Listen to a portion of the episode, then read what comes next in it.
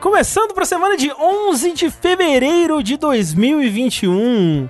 Este que há 276 edições é o seu podcast sobre hackers, os piratas da internet, esses seres misteriosos com habilidades únicas que viajam pelo ciberespaço coletando informações Cyberinformações. Sa cyberinformações, combatendo as cyberguerras e fazendo altas cybertraquinagens.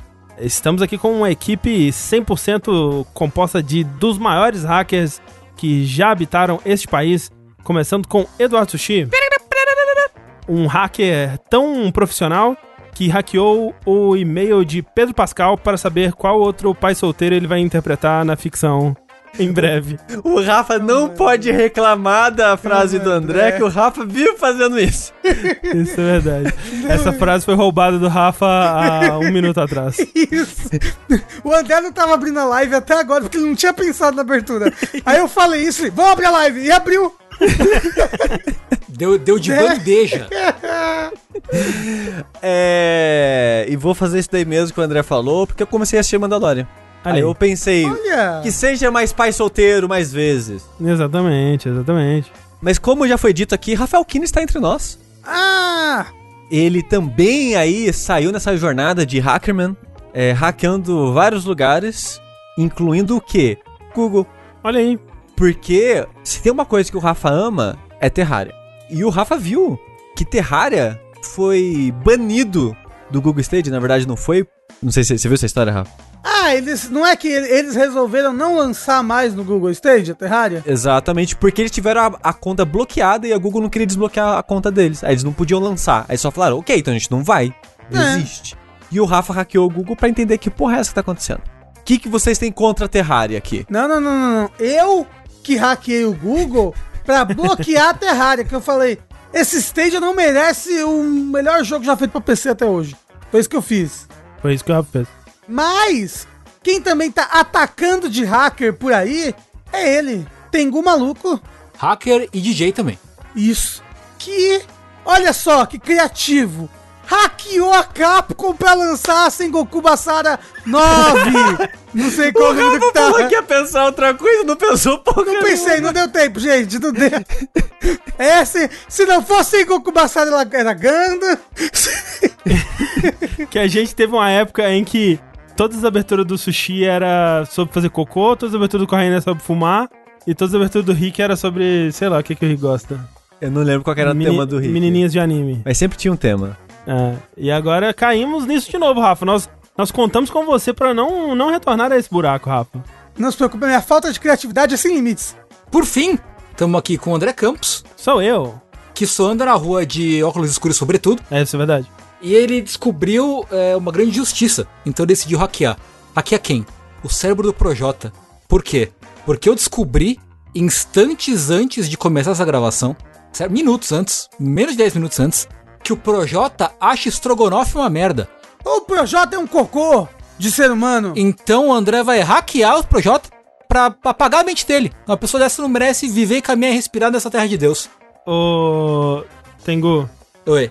Sinto muito, mas é, tá aí um ponto onde eu e o Projota concordamos. Caralho, André! Puta que pariu, André. Ai, o André é um ser humano que a gente não pode confiar mesmo, viu? Puta que pariu. Volta atrás, tem Gu, hackeia o André. Me hackeia, Tengu. Me É hackeia. isso. O Projota vai hackear o André agora. Mas assim, eu, eu apoio ainda o hackeamento do Projota, porque não sei se você sabe, né? Aqui a gente não vai falar sobre BBB, mas eu gostaria de trazer aqui um, um tema desse podcast sobre videogames, na verdade. Eu queria compartilhar com vocês, não sei se vocês sabem, o Projota ele tem uma canção é, onde ele fala sobre videogames com um leve teor assim, bem sutil, bem sutil mesmo, de safadagem, sabe? Mas é sutil, tipo, é sutil, tipo jogador número um, assim. Bem, bem sutil mesmo. é um pouco mais sutil até, inclusive. Onde ele fala que, por exemplo, é, coisas como Acho da hora se ela vem de Final Fantasy.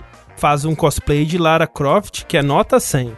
Ela se veste de fantasma e sai correndo pela casa.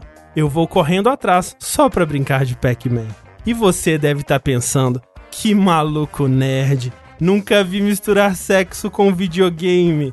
Fica tranquilo aí, chefinho. No game você perde e no outro jogo eu te garanto que perde também.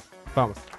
Não, palmas não. Não, não, não, não, não, não. Nossa, cara. Não, não, não, não, Nossa, não, não, cara. não, não, não, não, não, não, Desculpa, não. gente. Jesus Cristo. Por favor, Desculpa. girafa.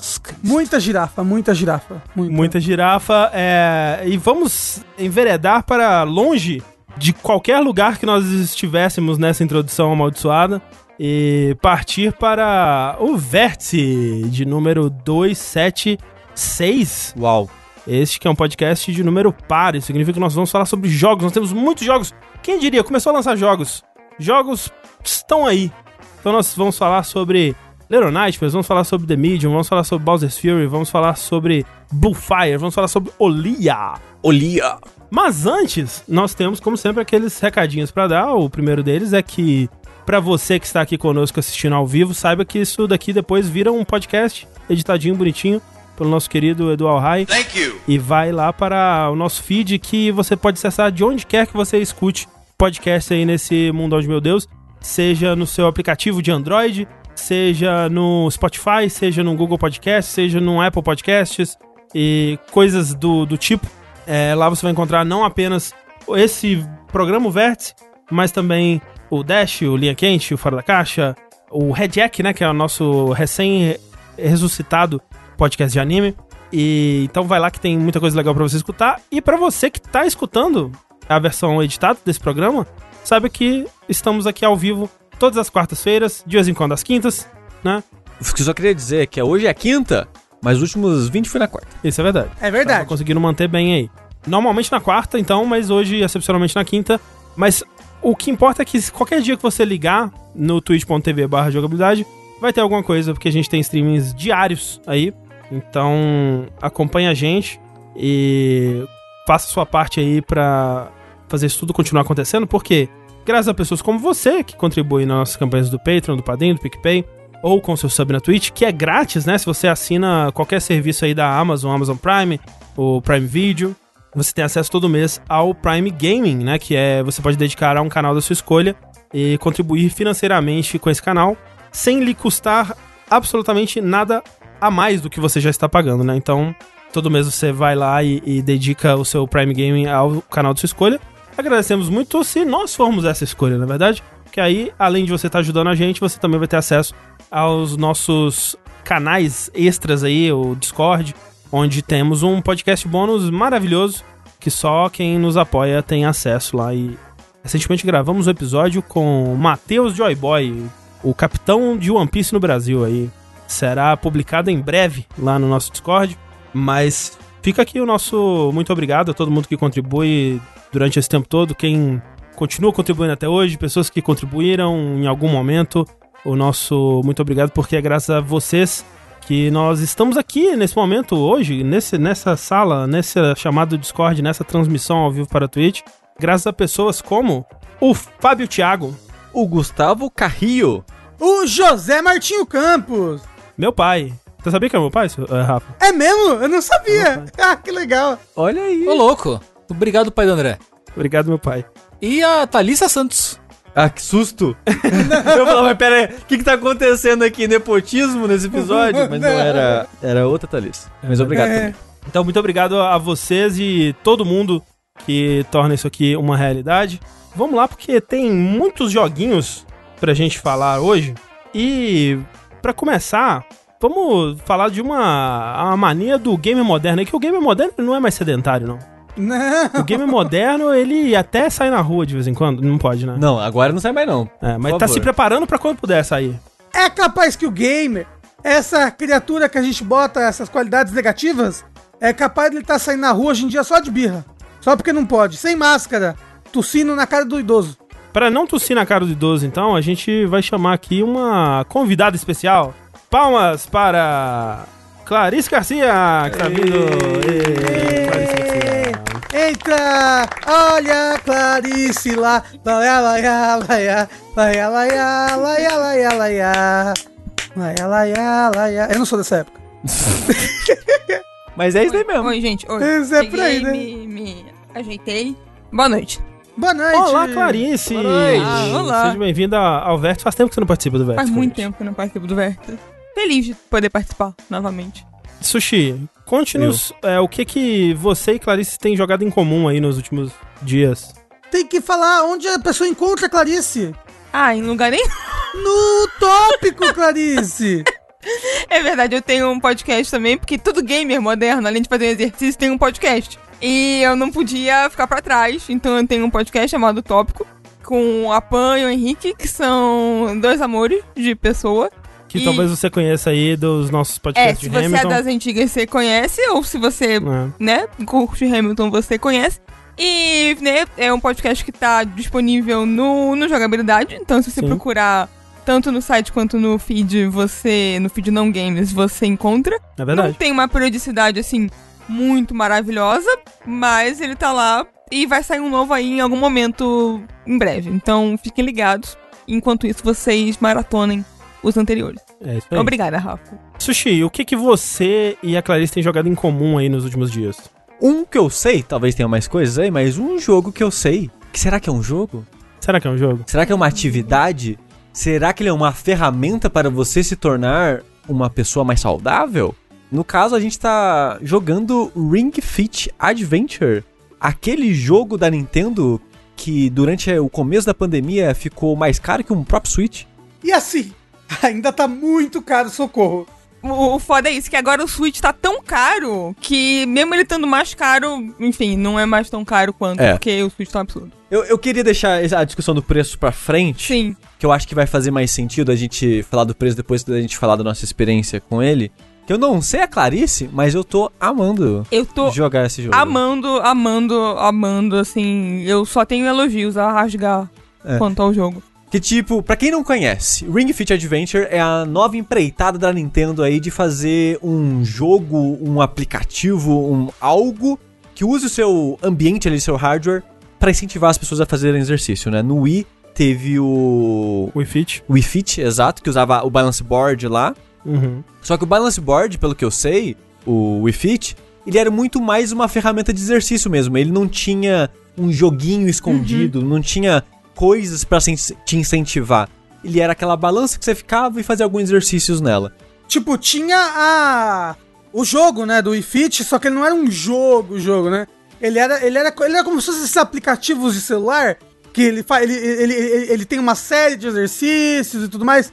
É, ele gamifica o exercício, mas não é um jogo, sabe? É, tipo, tipo né? ele tinha até algumas coisinhas de, sei lá, dança, sabe? Tipo, ah, entra no negócio, sai do negócio. Mais ex- focado mesmo em exercício, alongamento, bastante ele tinha nele, né? Uma posição quase de yoga. Mas era diferente, não era um jogo do jeito que é o Ring Fit Adventure. É, porque antes, como é que era? Você usava essa balança, né? Que realmente era uma prancha, que ela tinha sensores nela, mas era muito mais limitado do que é agora, porque a maneira que funciona é Ring Fit, porque você recebe meio que esse anel de plástico que você vai encaixar o seu controle direito nele, e o seu controle esquerdo você encaixa no- numa faixa que vem na sua coxa esquerda. Então ele tem muito mais precisão pra, na, pra captar e reconhecer seus movimentos que você tá fazendo. E pra mim, a parada genial que, tipo, o jogo, a aventura, a maneira que eles gamificam o exercício, te incentiva, é muito legal, mas só funciona porque esse controle é. Eu tô meio assustado com É ele. muito preciso, ele é muito né? preciso. Ele é É. absurdo. Mas uma coisa que me surpreendeu foi o, o ring em si, onde você encaixa o controle, porque ele é vital pra quase todos os exercícios que você vai fazer nesse jogo. E uma coisa que me assustou nele é a durabilidade dele Uhum. e o quão. o quanto ele exige de você. Sim. É, quando você pega ele assim e aperta, você fala. Ah, não é grande coisa. Mas é que nem quando você pega, tipo, peso de academia. Sim. Tipo, você pega um peso de academia, você fala, ah, eu consigo levantar isso aqui umas 20 vezes. Tá na quinta, você já tá morrendo, sabe? E a parte legal dele é que ele tem algum sistema dentro dele, né, também de fiação de que detecte força e coisas do tipo e, e você apertar e puxar e coisas do tipo. E ele também vibra junto com o controle, porque o controle tem muitas coisas pra vibrar, né? Então você tem um- uma noção muito boa de tudo que você tá fazendo nele, graças a tudo isso, e um feedback muito bom na tela por causa disso. Ah, eu não sabia que, que o, o círculo também vibrava, que ele também tinha feedback. É que ele, o controle vibra tão forte que faz o, o, resto, vibrar, né? Ah. Eu diria que ele deve se comunicar. Qual a cor que fica nele, dos controles? É o vermelho? É o vermelho, sim. É, o vermelho é o que tem o negócio de infravermelho, né? Por dentro. Exato. Talvez seja alguma parada nisso que ele, que ele consiga detectar o. Como o círculo tá, como, qual a deformação do círculo no momento. Não, eu, eu acho que tem. Eu acho que o. Porque o controle, quando encaixa nele, tem circuito nisso, nessa paradinha aqui, sabe? Ele tem fios e coisas É, então, dentro aqui dele. eu já vi, eu já vi o círculo sem, sem essa paradinha, né? Porque né, tem o círculo, tem duas partes onde você pega, que é tipo uma almofadinha pra você pegar com conforto, né? Que se você pegasse nesse negócio duro assim, você ia acabar machucando a mão. E aqui escondido, aqui dentro, se não me engano, tem é até uma tem tipo um sensor, eu acho. Então eu imagino que como o Sushi falou, ele meio que capte aqui em cima onde o Joy-Con fica o movimento, né? Se você vai, porque tem muito disso de mexe pra direita, mexe pra esquerda.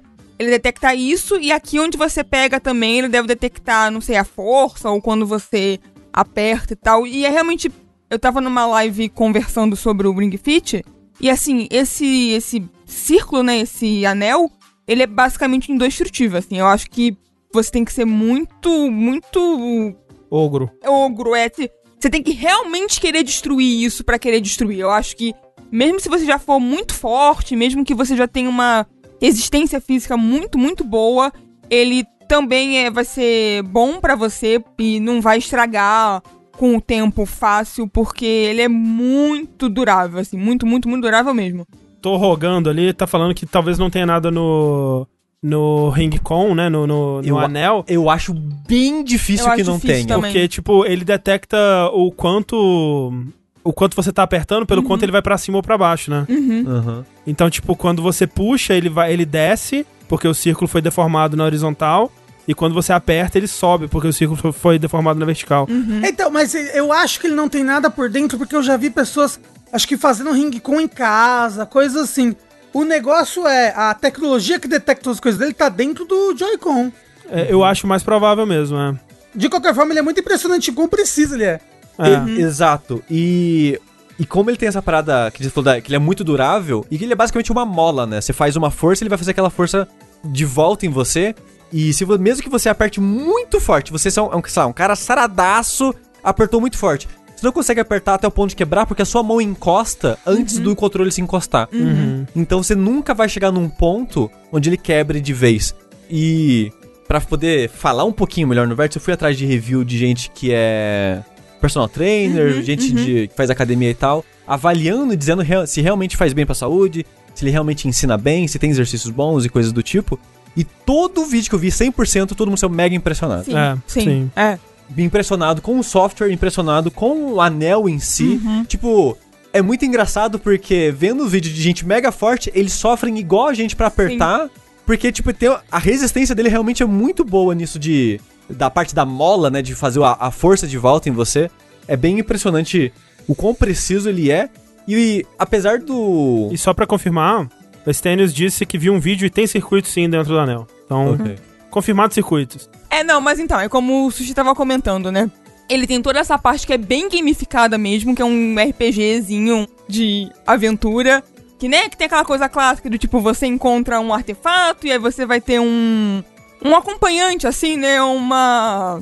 Uma Parceiro. navio. Parceiro. É, É. isso é. Um navio, assim, pra, pra ficar te falando o que fazer, pra ser o tutorial ali no início, pra você prosseguir com o jogo. E, além disso, ele tem uma parte que você consegue fazer, pegar todos os exercícios que, que o jogo oferece. E com todos os exercícios, eu quero dizer que, tipo, ele tem uma gama muito ampla de, de exercícios, tanto pra braço quanto pra perna, abdo- abdominal e até poses de yoga, sabe? Então, ele é um software muito completo em, em quesito de quantos exercícios você vai ter disponível pra fazer. E nesse modo do jogo você pode fazer sets de, de movimentos, né, de exercícios pra, sei lá, tanto pra você melhorar a sua resistência física, seu condicionamento físico, né, quanto pra emagrecer É, ou você tá braço. precisando, Exato, né? é tipo, e é legal porque como tem muito profissional de, de saúde, assim, de, de fitness que, que gostou do aplicativo, que abraçou, assim, o, o que ele oferece. Então, no YouTube mesmo, você encontra muita gente fazendo assim, ah, sei lá, se você quer emagrecer, faça esses exercícios aqui. né? Faça uma lista com esses exercícios. Ou se você quer melhorar seu condicionamento físico, tem esses aqui. Então, Até pra... Fortalecer a coxa. Exato, então assim, até pra Você você... que- pode, você pode montar a própria série? Sim, É, sim, sim, pode, é exato. pode. Então, e assim como eu sou uma completa ignorante, né, eu não saberia fazer uma série de exercícios de uma maneira que fosse eficiente pro que eu quero, seja lá o que Sim, for sim. que eu quero, sabe?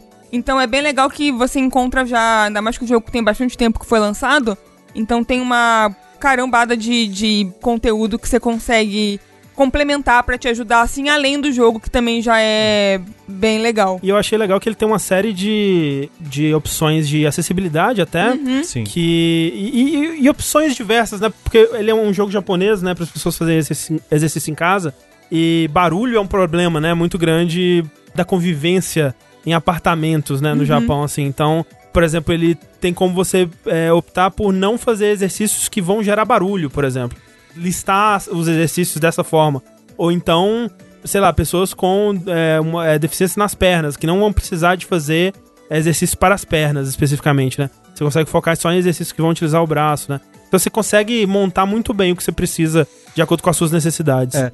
E, tipo, ele tem muito conteúdo nele. É meio assustador, assim, a quantidade de conteúdo que ele tem. Porque ele tem a aventura, que a gente vai falar mais profundamente daqui a pouco. Ele tem essa parte dos exercícios separado. Que o jogo ele tem acho que 43 exercícios diferentes que você pode fazer, dividido entre quatro classes, que, que o jogo separa, pelo menos. Que é braço, perna, é core, que eles chamam, mas que é basicamente abdominal e costas. E yoga. Que yoga é basicamente inferno na terra, assim. Eu achava que yoga. As pessoas estão fazendo yoga. É pra só- relaxar. Só, só tá Nossa. tipo, ah, abrindo os bracinhos devagar. E os exercícios de yoga são os mais São os difíceis do jogo. Principalmente porque são aqueles que exigem equilíbrio. E a gente não tá muito acostumado, ou pelo menos eu, eu tenho muito problema com isso. E tipo, é de ficar numa perna só, de ficar com o braço assim numa perna só. Eu E manter, fico- né? É, Tipo, e manter. é. Eu fico. É. Não. A parada do yoga que pega pra mim é que as sessões são baixas, né? São tipo ah, 6, 8 movimentos, enquanto os outros é tipo 15, 16. Porque você tem que fazer tudo devagarzinho e numa pose muito específica. Então é muito mais difícil do que parece. E o da árvore é muito engraçado, quando vem os pássaros, você tem que fazer a pose da árvore, que é aquela que- de yoga que você fica numa perna só por tipo um minuto. Sim. Eu não sei como que eu não caí naquilo, mas. Sim. É, não, geralmente eu, eu admito que eu, eu. E não tem problema assim, quando você não, não é muito bom. Em fazer assim no armário, sabe? No que eu jogo no meu quarto, então eu me apoio no armário um pouco, assim, quando eu tô sentindo que não tô bem, assim. Não tô bem. Então, tipo, nesse exercício solto tem esses 40. Eu acho que são 43 exercícios. E ele tem meio que um, um pacotes. Caso você queira, os pacotes tem tipo braço, perna, costas, abdômen, é, cardio. E tem várias, sei lá, umas 15, 20 pacotinhos que, caso você queira fazer um exercício, ele já vai dar uma sessão completa pra você. Ele tem também minigames, que são basicamente pra você testar o seu limite é, físico, que é tipo, quantas vezes em, sei lá, em um minuto você consegue apertar o círculo sem parar? Quantas vezes você consegue ficar, tipo, puxando pra fora sem parar? Aí depois é quanto tempo você consegue apertar e segurar. Eu tenho vários minigames que testam a sua capacidade física, que você pensa, ah, não é tão difícil assim. Mas a parada é que você tem que fazer até você não aguentar mais. Sim. Então hoje, eu não tinha feito até hoje. E hoje eu tive a brilhante ideia de aumentar em 3 pontos a dificuldade do jogo. Você começou em qual dificuldade, Steve? Eu colo... É que quando você vai começar o- a aventura, o jogo pergunta: você faz exercício? Aí tem lá, faço pra caralho, não faço tanto. Quantos anos você tem, o Isso. seu gênero, se você é ativo ou não. É, Ah, ele pera, até que o isso perfil. pergunta que, que, que absurdo! Nossa. Tem que Pra, saber tudo. pra, pra saber se vai malhar o glúteos, entendeu? Ah, entendi. É, mas ele faz meio que o seu perfil ali, é, físico, de idade, peso e tal. E eu coloquei que eu não faço exercício nenhum e queria algo leve. Então ele colocou no 8 e a dificuldade vai de 1 a 30. e eu fui aos poucos subindo, mas eu acho que não subindo na frequência que eu precisava. Qual dificuldade você começou? Nove. Eu comecei na 3 e eu tive que diminuir. Não, mas Tá tudo bem, tudo é. bem, ninguém tá julgando aqui. Não, e, e- isso é muito legal, porque ele não me julga. Eu achei legal isso, ele não me julga. Tipo assim, quando eu, na dificuldade 1, eu, eu tive que parar no meio ainda assim, ele, ah, tá parando por hoje, né? Então tudo bem, pô, boa. Não, é, é, foi, foi bom O aí. jogo inteiro, ele é muito wholesome, assim, você abre É. o jogo, aí tem o personagem, tipo a mulherzinha do Wii Fit, assim, desculpa Aham. se eu te cortar, mas que é também um, boneco, assim, meio sem gênero e tal. E é tipo, ele sempre te aplaude, ele É. fala, é isso aí, dia 2, vamos lá, é isso aí, dia 3. Ele, tipo, nossa, hoje você É. completou 200 apertões no. Ele sempre. É tudo muito assim, realmente pra te incentivar e nunca te deixar mal, sabe? É, o, o chip é maravilhoso. Tipo, é incrível. E, Amo. tipo, hoje quando eu comecei, quando eu abri o aplicativo e fez, acho que hoje foi o sexto dia seguido que eu uso, e faz seis dias que eu uso, não parei nenhum dia ainda. Ele começou a sessão, ele tava sentado dirigindo na rodinha, assim. e eu fui ver um dos vídeos reviews que eu tava vendo, era de um cara que fez um ano inteiro. Ele tava fazendo a análise dele de um ano, e ele mostra, eu acho que é de 10 ou 20 dias, uma parada assim. Ele usa o, o anel como se fosse um saco de alguma coisa, e ele coloca a mão dentro e tira, tipo, Ah, confete. vi, e é, fica jogando é, confete na é. tela, assim, pra você, tipo, "Co- parabéns, você jogou 10 dias seguidos, uma coisa assim, sabe? Ele, então, tipo, o- até o chip, que é o seu. O, o seu guia, né? O cara que vai ficar na tela mostrando os movimentos pra você e tal, tem bastante personalidade de fato. O, é- ele é o espírito que tá dentro do anel ou não? Não, não, Não, ele, ele, é. ele é só seu instrutor visual no jogo. O personagem do anel é um outro espírito, que é o que é o da, da historinha mesmo, né? Mas então você tem esses vários exercícios e coisas e atividades pra você fazer. E durante a quarentena eles lançaram uma atualização com um novo modo.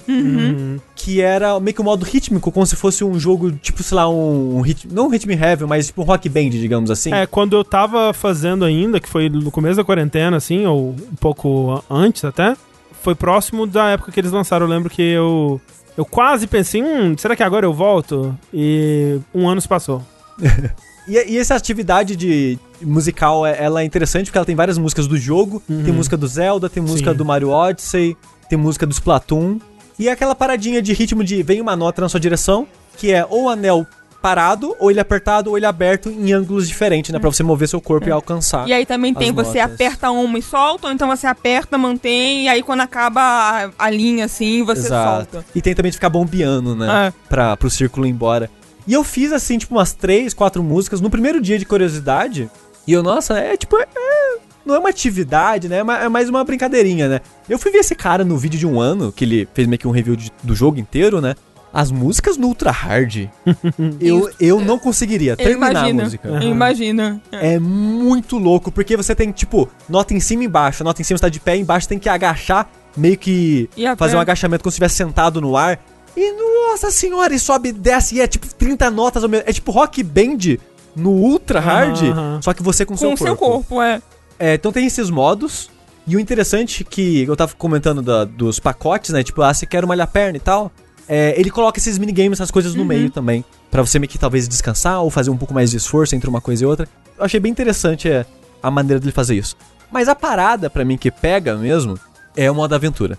O modo aventura, como a Clarice falou no começo, ele é meio que um RPG japonês, combate em- por turno, que lembra talvez até um pouco o Dragon Quest da vida. Às vezes o combate fica até em primeira pessoa, tem inimigos com fraqueza, é, os exercícios que você faz tem tipos, né? Então, tipo, você faz o da perna, o símbolo da perna no jogo é uma- perninha contraída e é azul.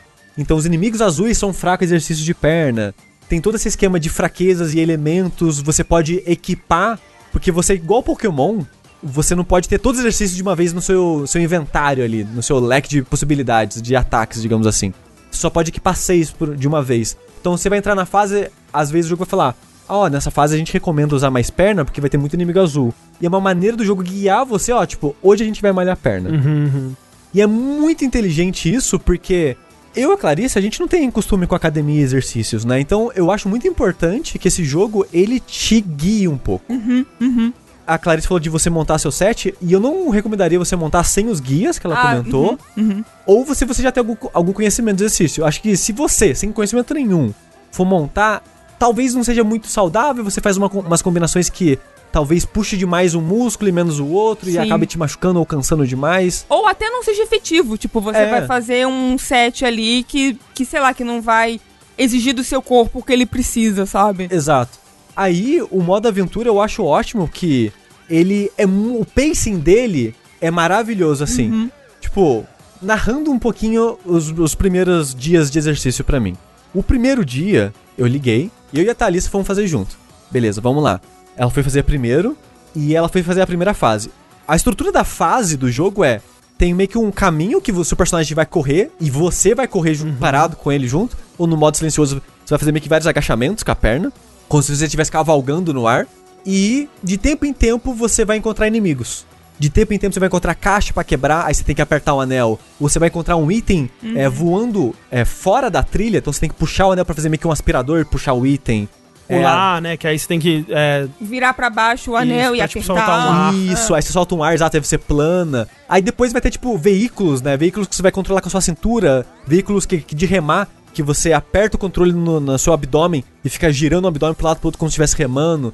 Tem vários exercícios que você vai fazer nesse caminho da fase. E o combate com os monstros em si são os exercícios propriamente dito. Mas a primeira fase é só te ensinando a correr. Uhum. Qual que é o ritmo da fase? Eu e ela, a gente correu e desistiu. A gente correu e parou. Não, tá ótimo por hoje, amanhã a gente volta. Tanto é exatamente isso que eu fiz Que também. o. Você pode entrar no menu e você vê cada dia quanto você fez, né? De exercício, quanto, tipo, quantos quilômetros você caminhou, né? Caloria queimada. Caloria queimada, lá. tipo. No primeiro dia, sem brincadeira, eu fiz acho que 10 minutos. E vale dizer também que o jogo, ele conta o tempo de uma maneira inteligente, porque, tipo, ele conta o tempo que realmente você fez exercício. Enquanto você tá no menu, sei lá, vendo uma side quest, na lojinha comprando roupa, ele não tá contando o tempo. Então, talvez você pode passar uma hora jogando, mas só contar 30 minutos que foi o exercício de fato que você fez. No primeiro dia eu fiz 10 minutos. Assim, olhando agora, e tem só 15 dias que eu faço. O meu progresso já é impressionante, porque hoje eu faço, sei lá, 30. E isso em, em pouquíssimo tempo eu já desenvolvi uma resistência melhor do que antes, É, sabe? e, e isso é uma das coisas mais legais do jogo, é que ele mostra claramente pra você, visivelmente, o seu progresso. É muito fácil você Uhum. ver o quanto você tá melhorando, porque, por exemplo, eu falei que eu comen- comecei baixo, aí eu corri o primeiro dia, e eu só fiz isso, foi tipo 3, 4 minutos de exercício e parou. Fui voltar no segundo dia, na segunda fase, que já começa a apresentar os inimigos. Aí eu fiz a segunda e a terceira fase, que é tipo o primeiro chefe ali, que é meio que o tutorial do jogo, esse primeiro mundinho. Fiz isso e parei. No terceiro dia, eu aumentei a dificuldade pra 11 ou 12, um negócio assim. E o meu tempo de exercício foi subindo. O primeiro dia foi tipo 3, o segundo foi 10. O terceiro, mesmo tendo subindo um pouco a dificuldade, foi 20 minutos. Hum. O quarto dia foi 30 e poucos minutos. Sim. E eu não mudei a dificuldade. Aí a parada foi essa, que ontem eu ainda tava no tipo no 11 12. Eu fiz uma hora de exercício. Na vida Caralho. real eu fiquei três horas no jogo. E eu falei, beleza, acho que tá na hora de aumentar a dificuldade. Porque eu fiz uma hora de exercício e eu não senti o exercício. Tipo, Uhum. Sei. eu não tava muito cansado, meu músculo não tava queimando nem nada do tipo. Eu falei, beleza, eu acho que esse é o sinal que eu tenho que aumentar a dificuldade. E hoje eu subi pra 16. E aí hoje eu fiz 25 e foi show. Eu fiquei, tipo, cansado, eu senti o, o corpo queimando um pouquinho, mas não de uma maneira né, que tava machucando ou ridícula. E eu acho que esse é o ponto, você meio que vendo o seu limite, Sim. vendo. Tipo, ok, acho que tá fácil agora o, o progresso e vamos subir um pouquinho. E é muito fácil, porque todo dia que você abre o jogo e pergunta: e aí, você quer subir ou diminuir a dificuldade? Uhum. E se você pode seguir meio que as sugestões que ele fala, né, dos textos e respondendo a- o questionáriozinho, ou você pode ir nas opções e você escolher o número. O que eu não recomendo, porque na verdade o que eu fiz hoje foi: vou pro 19! Eu fiz a primeira fase, assim, destruído. Destruído, parece que eu fui atropelado. Falei, "Ah, acho que vamos pro 16. Aí eu terminei a- o resto da sessão mais, mais de boinha, Mas assim de boa. É. é muito bom você ver seu progresso assim, tipo, em tempo, em caloria, em quilômetros. E a maneira que a dificuldade muda o jogo é meio que incrível que muda tudo. Mesmo que um pouquinho. Porque, por exemplo, eu falei que você corre, né, entre os monstros, a sua velocidade de corrida diminui. O que faz você correr mais pra terminar a fase. Os, os exercícios que pedem pra você, tipo, apertar, tudo na verdade você, você- vai fazer um movimento, segurar aquele movimento e relaxar, né? Então, por exemplo, o movimento mais básico que você começa, de apertar o anel. Você tem que apertar e segurar por um tempinho. Quando você aumenta a dificuldade, você tem que apertar com mais força e segurar por mais, mais tempo. tempo. O que dá a impressão que o anel ele fica mais duro, mas na Aham. verdade não, é só o seu músculo, né? Ele fica mais cansado por segurar mais tempo. E o número de sessões aumenta. Então, meio que ele vai regular tudo. To- todos os pequenos detalhes de exercício do jogo, ele vai regulando com a dificuldade. E quando você aumenta um, dois, parece que não vai fazer diferença, mas o seu corpo já sente bastante diferença disso. É isso de você falar que dá pra ver o progresso melhor, foi pra, pra mim é o, o top 3 razões de porque esse jogo é incrível, porque eu sempre tive muita dificuldade de fazer exercício, seja com nem academia normal, com esteira, com bicicleta, com qualquer porcaria dessas, porque eu nunca sentia que eu tava indo em algum lugar, sabe? E como exercício é algo que você precisa realmente investir muito tempo e que pra quem é impaciente é muito difícil você esperar algum é, você ficar esperando o progresso, o resultado. E manter a motivação. né? Exato, ter, ter essa gamificação, assim, uma coisa que ajuda o seu cérebro de macaco a ver ali uma coisa colorida e um número, uma, um tempo, um, Um level. barulhinho. Exato, um é, exato. Então, assim, só isso já é o suficiente. Tipo, pô, hoje eu fiz exercício e cheguei no level 30, sabe? Eu tava, sei lá, no, no 26 e cheguei no 30, porra. Já é um incentivo pra você continuar jogando e isso ser benéfico, porque você tá fazendo exercício ao invés de você, sei lá, sentar numa bicicleta, ficar ali todo dia meia hora durante 15 dias, você não sente que tá acontecendo alguma coisa. Ou pelo menos eu nunca senti, sabe? E além de ser um puta de um sofrimento, porque eu me sinto um hamster não saindo do lugar. Então, assim, mesmo com qualquer coisa que eu ponha pra me distrair, não, não é uma distração tão boa quanto é o jogo, sabe? Que é um jogo que é super bem feito em. em- Carismático, é né? carismático, as músicas são legais e pode não ser nada absolutamente incrível, não é, obviamente, a melhor história do mundo, e ele nem se propõe a, a isso, sabe?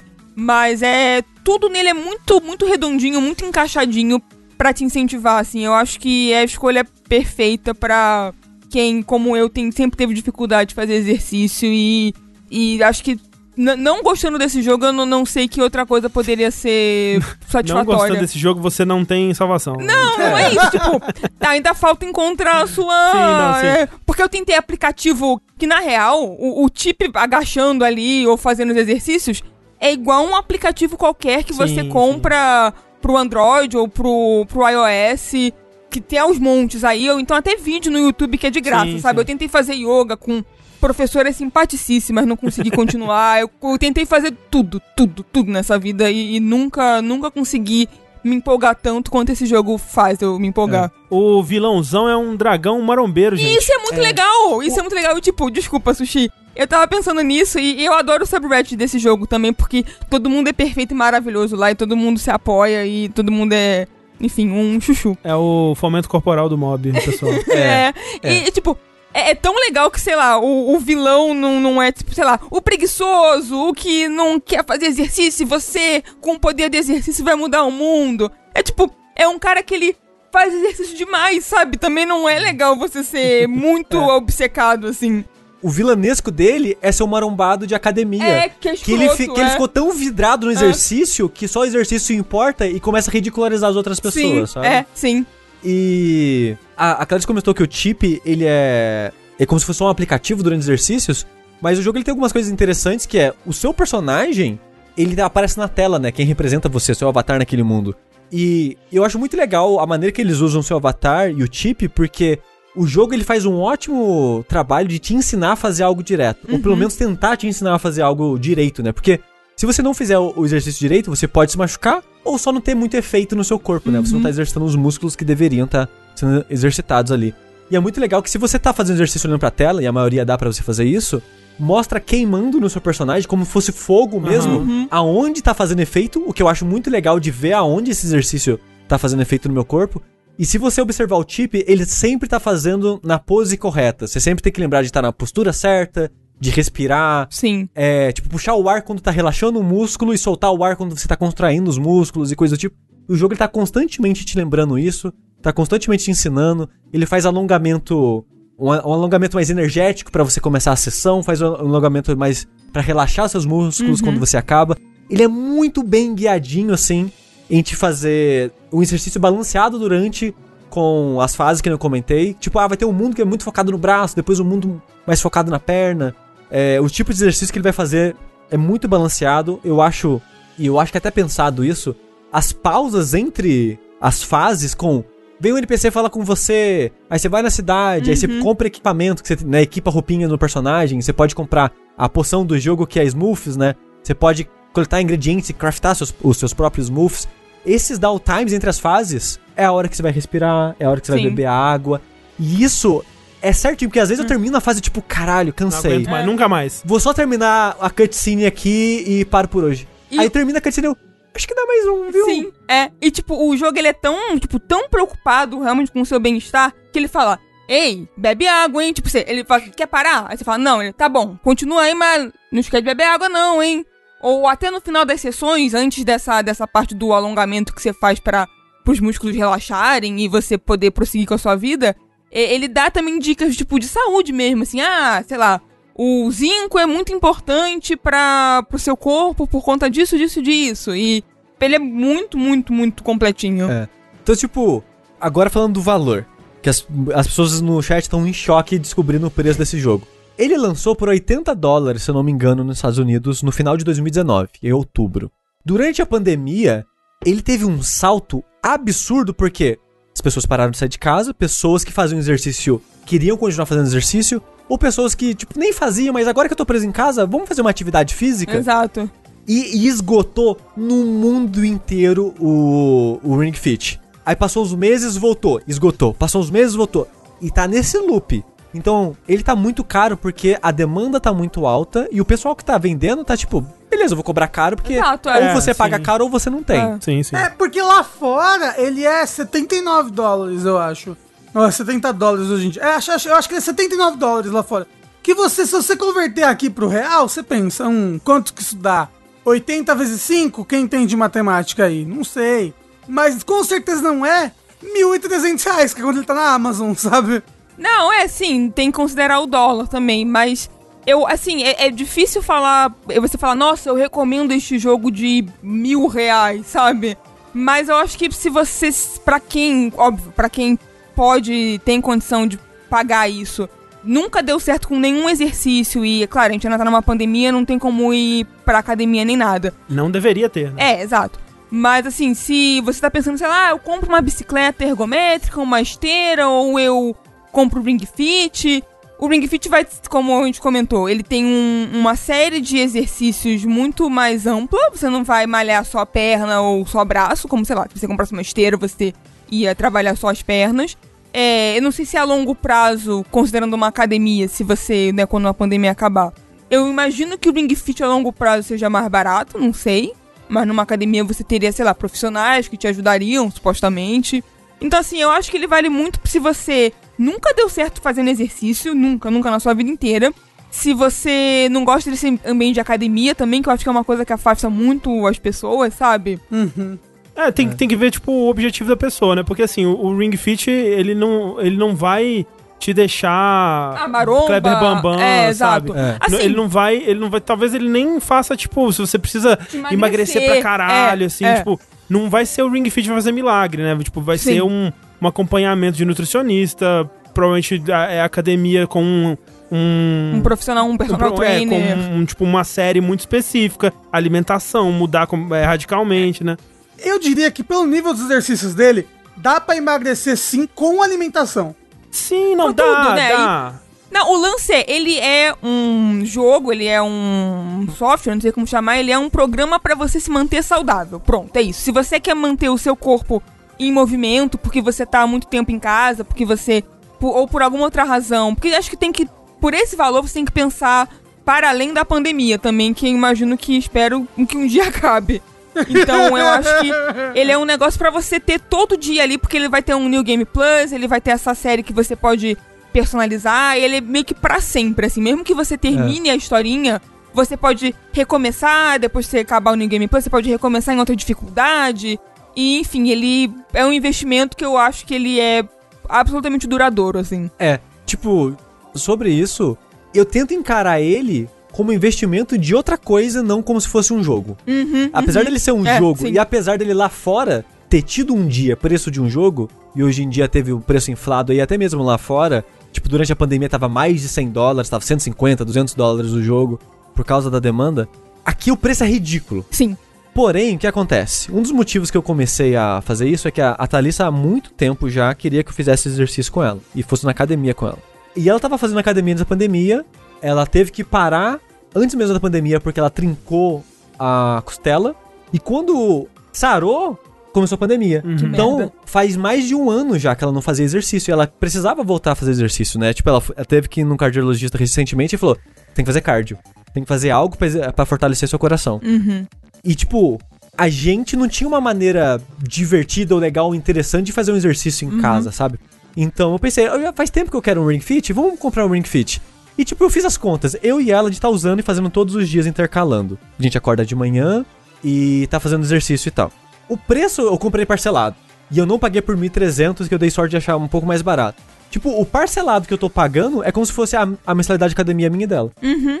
E eu odeio o ambiente de academia. E academia, você tem que, tipo, acordar e tem que ter disposição de ir lá no lugar e ir voltar do lugar. Então ele ocupa mais tempo do seu dia. É um ambiente que eu, particularmente, não me sinto muito confortável. E com o Ring Fit, sem sacanagem, eu tô ansioso pra amanhã. Sim. Pra sim, acordar amanhã sim. cedo e. É. Putz, não vejo a hora de fazer mais 30 minutinhos Sim. de exercício, sabe? Total. Então, tipo, eu tô ansioso, eu tô. Sem sacanagem, eu tô amando passar meu tempo com o Uhum. Ring Fit, eu tô me divertindo demais. E todas aquelas paradas, os benefícios do- de fazer exercício, né? Tipo, eu tô me sentindo mais disposto, eu tô dormindo melhor. Eu finalmente eu tô comendo consigo melhor. sentir isso, porque todo mundo fala: Ah, nossa, serotonina do exercício eu na bicicleta. Tô sentindo isso Quando não. é que vem? Quando, é que vem? Quando é. que vem? E como você te falou, tipo, quando eu não faço, porque também é bom você pausar, assim, tipo, ainda mais se você não fazer exercício, se você começar com 15 dias direto, talvez não seja uma boa ideia. Então hoje, por exemplo, eu pausei até porque meu joelho tava doendo um pouco. Eu acho que eu peguei um pouco pesado, talvez. Mas hoje eu não fiz, eu senti falta. Eu falei, caralho, eu não fiz o Ring Fit. Tipo, que dia foi hoje? Que dia perdido é esse, sabe? Pra mim, tá sendo um benefício pra, pra minha saúde, de, até imediato. Tipo, faz seis dias que eu tô fazendo. Uhum. E eu já tô sentindo impacto, tipo, na minha energia, no meu ânimo e no meu sono. E, tipo, até a minha Na alimentação. sua bunda. Na minha bunda. Diz a Thalys que minha bunda tá dura. É. Fazer o teste ao vivo aqui, vamos lá. E, tipo, sobre alimentação, eu e a Thalissa, a gente tá na- mudando a nossa alimentação faz uns dois meses. Tipo, cortando arroz, comendo muito mais verdura, muito mais legume, com- diminuindo a quantidade. E é engraçado porque os primeiros dias que eu tava fazendo exercício, eu, tipo, a gente acorda de manhã, eu faço um café da manhã pra gente, a gente come, espera uns 30, 40 minutinhos pra não fazer exercício de barriga cheia, faz exercício. Uhum. E quando a gente acaba o exercício, os dois, já é a hora do almoço. Então, tipo, toma banho, vou lá preparar o almoço, a gente já almoça. E nesse período de, ah, os dois fez exercício, tomamos um banho, vou preparar o almoço, eu tô tremendo de fome. Sem sacanagem, Sim. os primeiros dias eu tava tremendo. Hoje, eu nem tava com fome. Uhum. Acho que meu corpo já tá acostumando Sim. com o gasto Com a de energia e rotina. tal. E, tipo, eu comi o café da manhã que foi, tipo, leve, não comi muito. Tipo, a gente tá. Recentemente a gente tem almoçado umas, essas marmitinhas é, fit vegetariana, que vem, tipo, 300 gramas. Na janta eu, eu jantei 250 gramas. E eu comi, eu tava cheio. Então, tipo, seis dias mudando um pouquinho minha alimentação e fazer exercício, uma diferença desgraçada, assim, sabe? É, então, nesse sentido, os, sei lá, os 40 reais que. Se eu fosse dividir em dois, né? Pra mim, tá ali, como se fosse academia. Os 40 reais que eu pago por mês nesse jogo já se pagou nesses seis dias pra mim, sabe? Sim. Então, tipo, levando em conta que eu tô dividindo com a Thalissa e fazendo essas contas, pra mim é muito válido, porque pra mim, é, é, pra mim agora, no começo, é mais valioso que a academia, sabe? Porque você pagar a academia não te dá motivação. Não. Esse jogo não. te motiva um pouquinho, sabe? Muito. Porra. E sobre a durabilidade e o uso, e se eu for continuar usando, eu pretendo continuar usando. Vou tentar minha meta na minha cabeça agora é fazer pelo menos um ano. Porque eu tava vendo um, um review de um cara que ele fez um ano, e ele era um cara que ele fazia muito exercício, ele corria, tipo, maratonas, fazia corridas longas no caso, só que ele fudeu o joelho, em 2013, eu acho, e parou de fazer exercício. Só que ele ainda era saradinho, ele ainda era fortinho. E ele colocou como meta pra ele, ele comprou, tipo, no lançamento o jogo, pra voltar a fazer exercício. E ele fez é, ele fazia 30 minutos de exercício, então ele falou que dava tipo uma hora e meia, que é normalmente isso aí mesmo. Tipo, o tempo de exercício que você fez normalmente multiplica por 3 é, por três é o tempo que você passou jogando o jogo no total. Que dois terços você fica, você descansa, tá nas cutscenes, tá nas coisas. E ele fez um ano de exercício com o Ring Fit fazendo streaming. Três vezes, é, intercalando dia sim, dia não, 30 minutos por dia, ele levou um ano jogando. Ele fez um terço do conteúdo do jogo. Caraca. Levando em conta no Game Plus e coisas Sim. extras que você pode liberar e outras dificuldades e coisas. E ele já começou na dificuldade 30, porque ele já tinha um porte físico mais preparado, assim. E ele falou que, tipo, ele reganhou o músculo. Tipo, ele voltou, ele não ficou, tipo, bombado, mas ele voltou a ter um pouco mais de músculo no corpo inteiro, Sei. disposição, perdeu peso. E o Ring Fit, ele falou que não fez outro exercício além disso, não mudou muito a alimentação. Então, tipo, você não vai ficar bombado com isso, porque afinal de contas você vai fazer um esforço, mas não você tá levantando peso, né? Pra caramba nisso. Mas vai te dar uma disposição física e vai te dar um pouco de músculo sim. Eu vi, eu vi sushi pessoas que que fizeram assim seis meses, blá blá, tipo, ficaram muito, é, chegaram na dificuldade mais alta do jogo e tudo mais. E aí elas começaram a usar pesos, assim, tipo no braço, Sim, na é, perna. é. Sim. Sim, Pra, é uma pra dar, opção pra, também. Pra, dar, pra dar aquela aumentada, assim. Pra Pezinho do Rock Lee, começar- né? Aquele que amarra na perna. Isso. Isso. peso do Rock Lee no braço e na perna pra aumentar músculo mesmo. Sim, sim. Aham. E eu vi alguém no chat comentando: Ah, eu vi relatos de que o anel estraga em seis meses, assim. Eu, em toda a pesquisa que eu fiz, não, não encontrei ninguém que realmente. Ou, ou- um número considerável de pessoas pra você dizer, nossa, realmente o Ring Fit é frágil, vai estragar em pouco tempo. Eu, eu não encontrei isso, o que eu encontrei muito é pessoas que acham que, sei lá, que o anel foi ficando um pouco mais Frouxo. frouxo, mas na verdade é porque elas agora têm uma resistência maior do que o que elas tinham, ou, ou elas têm uma percepção diferente, porque antes elas realmente achavam que o anel era muito mais firme e agora, pô, jogando depois de, sei lá, seis meses, nove, elas já estão mais acostumadas, como o Sushi falou. Tipo, da primeira vez que você pega, parece que é muito forte e depois de alguns dias você fala, não, ok. E o que talvez aconteça é ele ficar mais ovalado, sabe? Mas ainda assim não é, acho que não é nada. Eu acho pouquíssimo provável esse negócio estragar tão, tão rápido. Mas só pra encerrar, se você tem Switch e se você tem vontade de perder algum peso ou criar hábito de atividade física e tal, ser um pouco mais saudável fisicamente, eu recomendo demais, assim. Sim. Tá um preço abusivo, tá um preço ridículo, Como tudo de videogame, né? é, É, mas eu acho que é um investimento na sua saúde que vale a pena a longo Sim. prazo, assim. Tipo, eu recomendaria muito pro Rafa fazer. eu, sei, ah, eu e o Lucas já estamos aqui já loucos já. Olhando o preço. Vamos dividir em quantas vezes? Meu Deus, cara, Não, mas, é- mas, é, mas é sério, Rafa. Eu de verdade eu acho que você ia se divertir e Ia, ia tirar muito ia. proveito do Ring Fit. Não, e como, ainda mais como é você e o Luca, como é da mesma forma o Sushi e a Thalissa, vocês dividindo ia ser. Ai meu Deus, um incentivo pra vocês dois. Eu, eu, eu realmente quero muito. Eu acho que eu vou comprar. E falando ali assim, ah, tá, é, tipo, isso serve pra você introduzir o exercício, mas eu não me imagino fazendo um exercício que não seja o Ring Fit. É, eu não sei daqui, sei lá, seis meses, talvez eu já esteja com uma, um pensamento diferente. O que vai ser bom também, porque se considerar que há 15 dias atrás eu não conseguia subir numa bicicleta ergométrica e pedalar por 15 minutos sem querer que alguém desse um tiro na minha têmpora, então assim... Seis dias atrás eu corri três minutos e desmaiei. Meu Deus, você falando isso, bo- boa ideia. Sabe o que, que me incentivou a isso? Eu, eu pensei assim, na verdade foi assim, eu falei, ah, tudo bem, vamos começar a se exercitar. Como? Isso porque essa porra desse ring fit tá aqui há um ano, eu só peguei ele agora, mas não vamos entrar nesse mérito. Eu falei, ah, vou levar o lixo lá pra baixo? Vou voltar de escada. E a gente mora no 11 primeiro andar. Eu cheguei no quinto, eu capotei o corte, assim, eu queria morrer. E aqui nesta porra desse apartamento, desse prédio, ele tem um esquema que eu acho muito chato. De que a entrada social é por um lado e a entrada serviço é por outro. E aí você não pode, tipo, subir no elevador. Tem um elevador pra você esperar. E eu fiquei no quinto andar 30 anos esperando o elevador chegar. E o elevador não chegava. E aí eu tive que subir mais seis andares de escada. E cheguei aqui, bom, o André chegou no quarto tava vermelho, assim. Eu tava com a cara da, da morte e a destruição. Eu falei, não dá mais não. Sim, eu não consegui subir cinco andares de escada. No dia seguinte eu comecei o Ring Fit. Não sei se foi no dia seguinte, mas foi quase isso. E assim, eu quero fazer o teste. Quando der 20 dias, não, quando der um mês, quando der um mês de Ring Fit, eu vou subir as escadas e aí eu, eu divulgo se eu conseguir ou não subir mais ou menos do que antes. Só queria deixar claro que eu não desmaiei de verdade, tá, gente? Não se preocupe com a minha saúde. eu só tava muito cansado ao ponto de não conseguir mais fazer Sei, exercício. sei. É isso, Mas Ring é Fit. isso, é isso. E foi muito bom falar de Ring Fit. Eu podia falar do jogo por 30 anos aqui. Apesar de ter esquecido metade do que eu queria falar. Ah, e- mas essa é a experiência do Vértice. Obrigado, Clarice. Palmas pra Clarice, Eu que agradeço. Obrigada, Tchau, obrigada, Clarice. gente. Obrigada. Eu vou, vou fazer Ring Fit. Não, mentira. Eu tenho que tomar banho. Tchau! Tchau.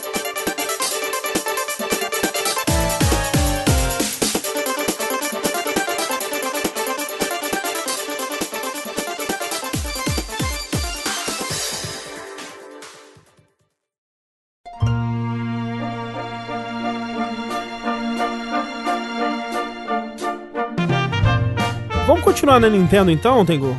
Vamos! Porque qual é o, o trato, né? Qual é a característica de quem vai muito à academia? Ficar puto. Fica pistola mesmo. Ficar puto e soltar fogo pelas ventas. Tal qual o vilão do Super Mario, o, o Bowser, né? Como dizia um amigo meu, o Bowser. Bosner. Bal- Bowser. o Bosner, que é a estrela, digamos assim, né, desse relançamento maravilhoso que a gente teve do, do Super Mario 3D World, que é o melhor Mario 3D, Olha aí. né? Opiniões? Chupa Mario Odyssey, Assim, melhor que Mario Odyssey, eu concordo. Mas aí tem o Galaxy, né? não é? Mas são Marios muito diferentes, gente. São, um é ruim, outro é Não, bom. não, não, não, não, não, não, não. São, Um é um jogo de fase. é um sacanagem, é sacanagem, é sacanagem. Não acho o Mario Odyssey ruim, mas acho o 3D World melhor. Assim, Acho eu melhor acho que justo, o- eu Enfim. acho justo, porque o 3D World é muito legal.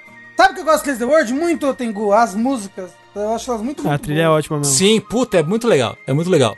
Mas acho que a gente não vai falar do 3D World em si, Não, não. é, que tá sendo relançado, né?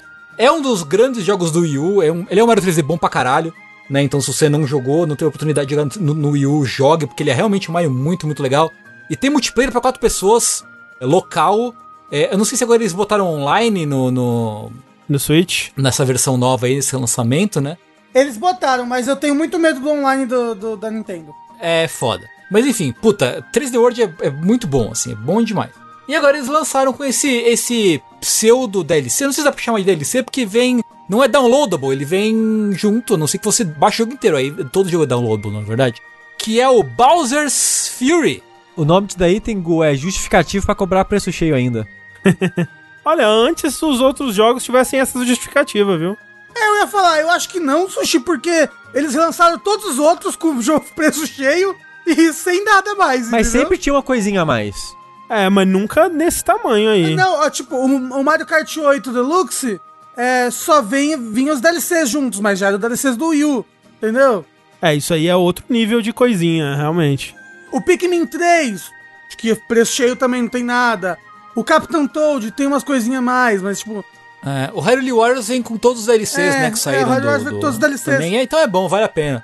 Mas enfim, é, o que que é... Eu não tava acompanhando de perto o, né, a divulgação do, do Mario 3D World, do, do Bowser's Fury e tal. Então eu não tava muito por dentro do que que era, né? Vocês sabe, sabiam já? Você sabia já, André? Você que jogou?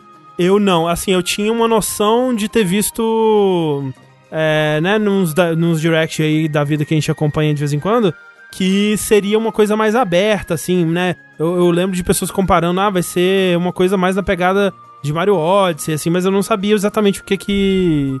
O qual que era a pegada. Porque, assim, pra quem não jogou o Mario 3D hoje, ele é um Mario num estilo mais tradicional até, né? Ele é dividido em fase, mais fase até do que, vamos dizer, o- um Galaxy, por exemplo, ou, né, um Mario 64, assim, que, tipo, esses, esse Mario 64 e o Galaxy, né, eles são divididos em fase no sentido de que cada estrela, né, é como se fosse uma fase. Você escolhe no menu e você vai pro mundo e ali você vai ter acesso àquela fase, né? E o 3D World, ele é, ele é um mapinha, como se fosse um mapinha do Mario hoje, assim, ou Mario 3. E você vai pra fase, aí dentro da fase você tem, no final dela, você tem a bandeirinha que você pula pra terminar, tipo Mario clássico.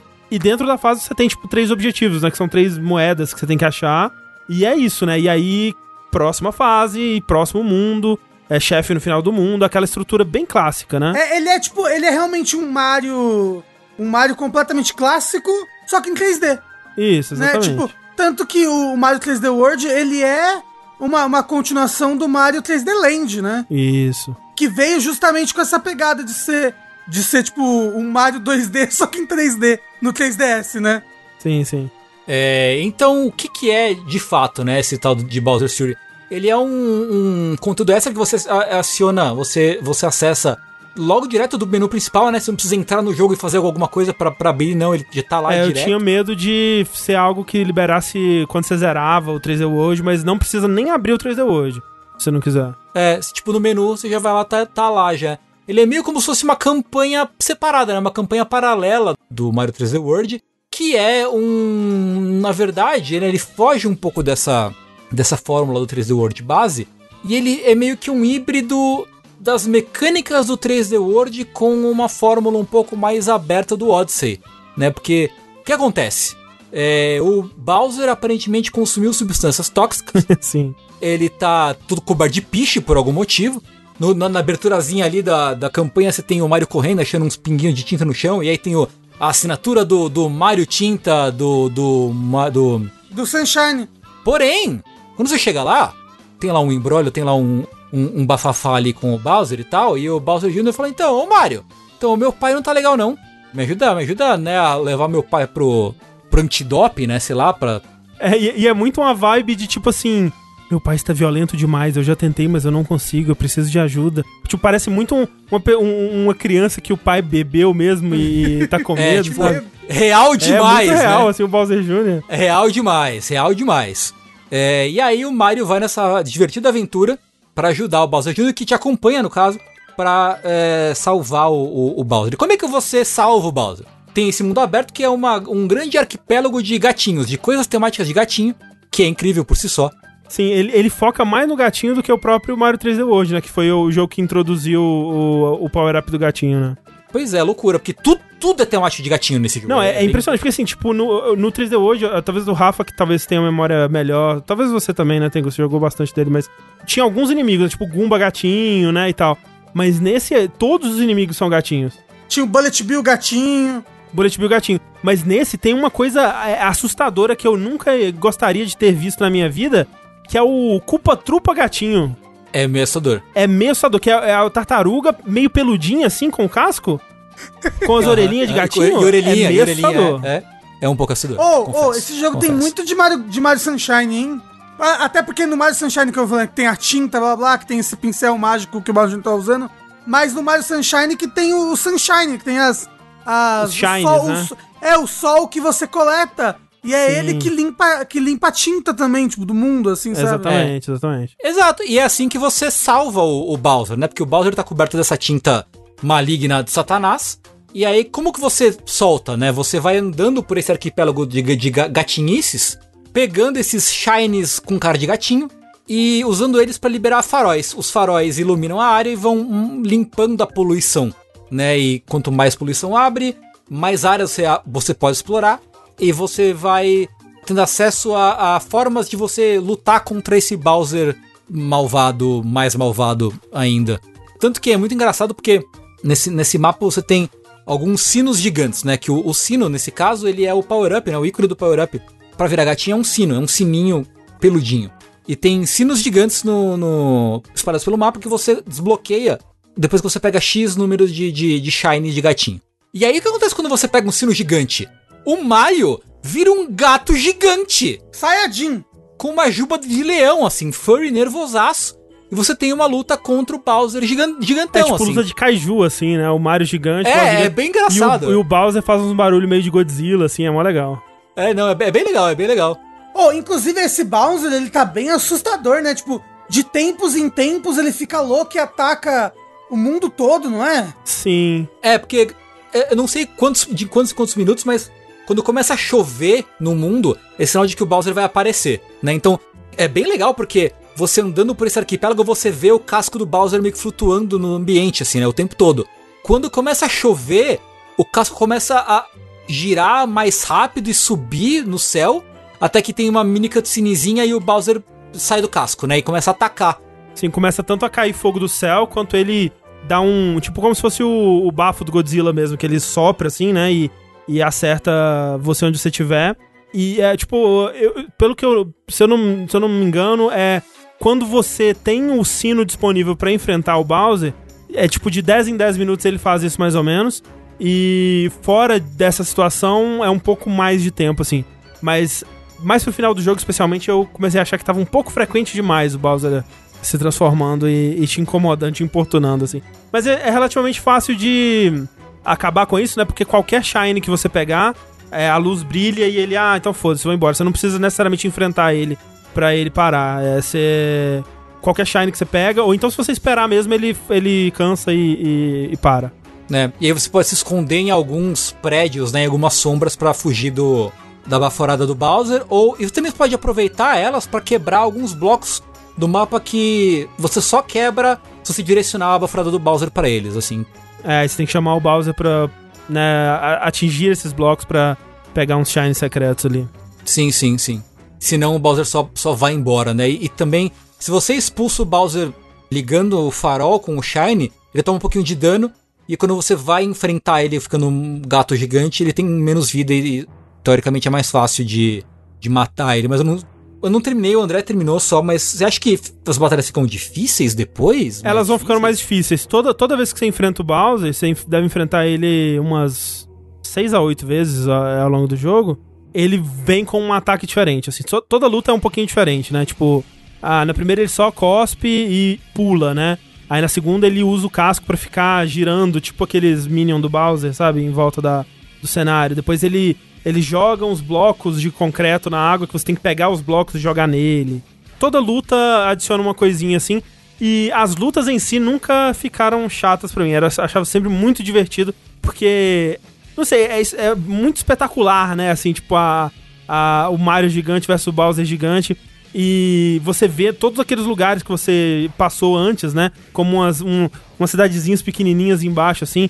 E você metendo uma porrada no Bowser é muito legal. É bem legal, é bem legal. É uma pena que ficou. Esse sentimento ficou num jogo desse, né? Tipo, pequeno e curtinho. Imagina o Mario principal, assim, com esse foco grandioso do, das ilhas e do mundo, e você ficar gigante. Sim. Mas eu vou te falar, Sushi, tipo, eu, eu terminei o jogo, sei lá, umas 4 horas talvez. Ele é realmente curtinho, assim, tendo em vista que eu peguei metade dos shines que tem no, no jogo. Eu peguei basicamente o que você precisa pra pegar pra enfrentar o último Bowser e, e- e zerar, né? E não foi, tipo, porque eu tava correndo nem nada. Eu não sabia qual era a duração do jogo. E eu peguei 50, ela liberou mais uma luta contra o Bowser. Vamos lá lutar. E aí acabou o jogo. Tipo, ops. É, mas tem mais 50 pra pegar. São 100 shines no total, é, espalhados pelo mundo. E eu vou dizer que, assim, eu já gosto mais desse jogo do que do Odyssey, por exemplo. E até mais do que do próprio 3D World, assim. Porque, em relação ao, ao Odyssey especificamente, um dos meus problemas com o Odyssey é que ele tem coisa demais, sabe? Eu, eu me, me senti incomodado no, no quanto. Se você qu- quer completar um- uma, uma fase, você acaba tendo que fazer umas coisas meio chatas, assim, sabe? Nem, nem todas as, as luazinhas são divertidas de, de pegar. E eu acabei indo atrás das que eu. das que eu achava mais divertidas e ignorando as outras, assim. Nesse, ele parece que ele não tem essa gordurinha a mais, sabe? Ele parece ser muito direto ao ponto, muito preciso no que ele quer fazer. Tudo que ele tem pra você fazer nele eu achei muito divertido. Tipo, ele tem acho que três ou quatro shines que são únicos pra cada ilha. Um que é de coletar cinco coisinhas vermelhas. E o outro que é um, um- um mais secreto ali. Mas não tem, tipo, ah, colete 100 moedas. Sabe? Tipo, aqueles, aquelas estrelas chatas, sabe? Que você diz, ah, agora eu acho que eu tenho que fazer isso, né? Ai, que saco, vamos lá. Ai, olha só, desculpa, eu sei que esse é um, um sentimento que vocês têm e tal, mas quando eu zerei o, o Mario Odyssey e eu peguei todas as luas do jogo, eu fiquei triste porque eu queria mais, assim, sabe? É, não, eu sei, eu entendo. Tem muita gente que, que teve esse sentimento também, É, mas, mas, realmente. mas, mas eu tenho, tipo, tem que coletar sem, sem, sem, sem moedinha, sei lá o quê? Vambora! Caralho, como eu gosto de, de completar coisas! É, e tipo, nesse eu senti isso já. Tipo, eu quero voltar pra ele pra fazer mais algumas coisas, mas eu não sei se vou pegar 100 coisas, sabe? Tipo, eu já tô. Quando eu completei ele com 50, eu pensei, porra, que gostoso que foi isso aqui, hein? Que da hora. Especialmente porque, assim, o, o Tengu falou, né, dessa coisa do mundo aberto, que é tipo Odyssey e tal, mas é mais aberto, né, até do que o, do que Odyssey. Que o Odyssey, ele ainda são fases, né? Tipo, você pega a nave e você escolhe qual fase você quer e aquela fase vai ser um pouco aberta. Nesse, o jogo inteiro, ele é mundo aberto e não só isso significa que você pode ver, né, todas as fases no, no cenário e todos os lugares que você já foi e que você pode ir ainda, mas isso se estende pra umas coisas de qualidade de vida que eu achei muito legais, cara. Tipo, você pode completar vários shines é, independentes ao ao seu bel prazer, assim. Então, por exemplo, esse, esse lance de, de coletar cinco é, coisinhas vermelhas que tem em cada ilha, você pode coletar três nessa ilha e coletar dois ali, depois eu vou voltar pra aquela outra, coletar mais os dois que faltam. Tipo, tinha uma que era uma, uma missãozinha de tipo, ah, derrote os cinco inimigos que estão aqui nesse, nessa plataforma, né? Aí eu tava indo lá, derrotei dois, e aí o Bowser chegou. Eu, putz, eu preciso do fogo do Bowser pra abrir um outro lugar. Vou lá abrir outro lugar naquela outra ilha, chamar o Bowser pra lá abrir. Quando eu voltei, manteve meu progresso. E eu continuei a partir daquele momento. Então, tipo, umas coisinhas bobas assim, mas que justificam o fato dele, dele ser esse mundo aberto, né? De, de você poder explorar na forma que você é, bem entende. E eu, e eu sinto que ele. O, o- a graça dele é muito nesse sentido de, tipo, uma coisa que o, o- a ajuda do Bowser Jr. traz é que você, assim como no Mario 3D World, você consegue, em outros jogos, né, também do, do Mario, a maioria tem isso, né, de você conseguir ter uns, uns power-ups no bolso, né, assim, tipo, ah, eu perdi o poder do gatinho, mas eu tenho a florzinha aqui, então eu aperto a florzinha, cai a florzinha e eu, e eu pego o power-up dela, né. Tipo Super Mario World. É, desde o 3, na verdade, né, se não me engano, tinha... Na, eu, eu acho que o 3 fica fora da fase. Fora da fase, né? é isso mesmo. Mas aqui o lance é que você consegue ter cinco de cada power-up guardado a, a- a qualquer momento, né? Então, tipo, ele não pega muito na dificuldade. Eu achei um jogo bem tranquilo do início ao fim. Pô, o último, a última ilha eu tive um pouquinho de dificuldade, eu morri um bocado. Mas bem tranquilo, porque a graça dele é muito a exploração das ilhas e do mundo, assim, tanto para essas, é, essas missões específicas de achar cinco, os cinco gatinhos vermelhos, quanto em alguns casos até de você encontrar pelo mundo, né? Porque ele tem as ilhas, mas ele tem outras coisas que explorando o mundo você consegue encontrar. E essa coisa do mundo aberto né, tem até o cavalo, né? Que é algo fundamental para um jogo de mundo aberto, que é aquele dinossauro que, que nada, né? Que vem do, do Galaxy, se não me engano. Que é tão gostoso, velho. Desde o Galaxy eu, eu gosto demais. É um dos, dos, dos bichinhos montáveis mais satisfatórios de, de utilizar num, num jogo de videogame. E aqui É, eu, eu, eu sei que no 3D World tem ele. Eu não lembro se ele. Se no Galaxy ele era, se era um outro moço. eu acho que é bom. Talvez, talvez seja outro. É, mas mas é- é- é- ele, é tipo um Yoshi gigante, não é? É um Yoshi laranja que nada, né? E é tão gostoso de você navegar pelo, pelas águas com ele. Tem alguns desafiozinhos e lugares secretos pra você acessar com ele. Tem corridas com ele, né? Pra você testar a agilidade e tal. Então todo, toda a parte de navegar esse mundo, de chegar de um lugar pro outro, é muito satisfatório. É um mundo muito gostoso de explorar, de, de descobrir, né? E, e é aquela coisa, por ele ser pequeno, eu sempre sentia que, ok, eu, eu, eu, eu consigo ver o todo disso aqui, né? Nunca chega naquela, naquela situação de. Hum, nossa, talvez seja coisa demais isso aqui, hein? Talvez eu esteja ficando. Talvez eu não, nem queira pegar tudo, né? Nesse não, não. Vou, vou fazer tudo, tudo certinho aqui. Vou, só vou passar pra próxima ilha quando eu tiver tudo. E aí em algumas eu não consegui achar certas coisas e tal. E eu, eu fui desistindo ao longo, assim. Mas. Nossa, como, como eu gostei dessa experiência, cara. Mas assim, eu, eu tava pensando, é louco que, que ele é um jogo todo diferente, uma experiência nova no- dentro de, de Mario, sabe? Junto com outro Mario completo, sabe? Sim. Que, é- que é o 3D World, que é um Mario muito bom e que várias pessoas vão poder experienciar pela primeira vez agora, né? Que tá fora do Wii U, Sim. né? Então, tipo... é, é, o Sushi falou de, tipo... Mas caramba, é, é um joguinho pequeno, mas ele tá... Ele tá junto com outro jogo grande que eu acho que muita gente vai pegar, porque Mario vende muito bem Aham. né? Então eu, eu, eu, eu acho que talvez seja a Nintendo molhando um pezinho numa ideia aí pro futuro. eu gostaria de ver isso, assim, por mais que eu realmente acho que se eles enveredarem aí pra, um, pra uma escala de um Assassin's Creed, é, talvez não se sustente tanto, né? Eu acho que é uma, uma ideia que ela tem que ser feita com parcimônia, eu acho. Eu acho que a parcimônia é o que faz ela funcionar tão bem aqui pra mim. Mas o, o que o Tengu tava falando, né, dele misturar as mecânicas de Mario 3D World, isso é até um choque pra mim quando eu comecei, que eu acho que eu tava muito com o Mario do, 3, do, do Odyssey na minha cabeça, né? E é outra pegada, né? Tipo, é, é o, são as mecânicas do 3D World, né? Então, esse Mario ele não dá soco, por exemplo, né? É, eu, eu estranho que, tipo, o pulo do Mario é muito, vai muito mais alto, né? Parece que o É, pulo do Odyssey então. e tal. Não, não, não, não dá pra estar fazendo aquele, aquele cancel de ficar se jogando assim, mergulhar e dar. ele, não- dar- ele não é aquele Mario que você agacha e aperta o botão de pulo e ele dá uma pirueta pra trás. Não. Ele não é, ele não é o Mario que. Tipo, ele é o Mario que você segura o Y, né? Do, do controle e ele corre, né? E isso por, porque é uma mistura do Mario 2D ali, né? Você tem que correr, Exatamente, Você tem exatamente. que correr apertando um botão. é outra pegada. E, e foi, um, foi uma, uma adaptação estranha, assim, nos primeiros minutos, mas depois disso foi super de boa, assim. O- as pessoas estão muito no chat. Meu Deus, mas esse jogo tem prazo de validade? Eu tenho que comprar ele até o mês 3? não, gente, calma. A Nintendo é maluca.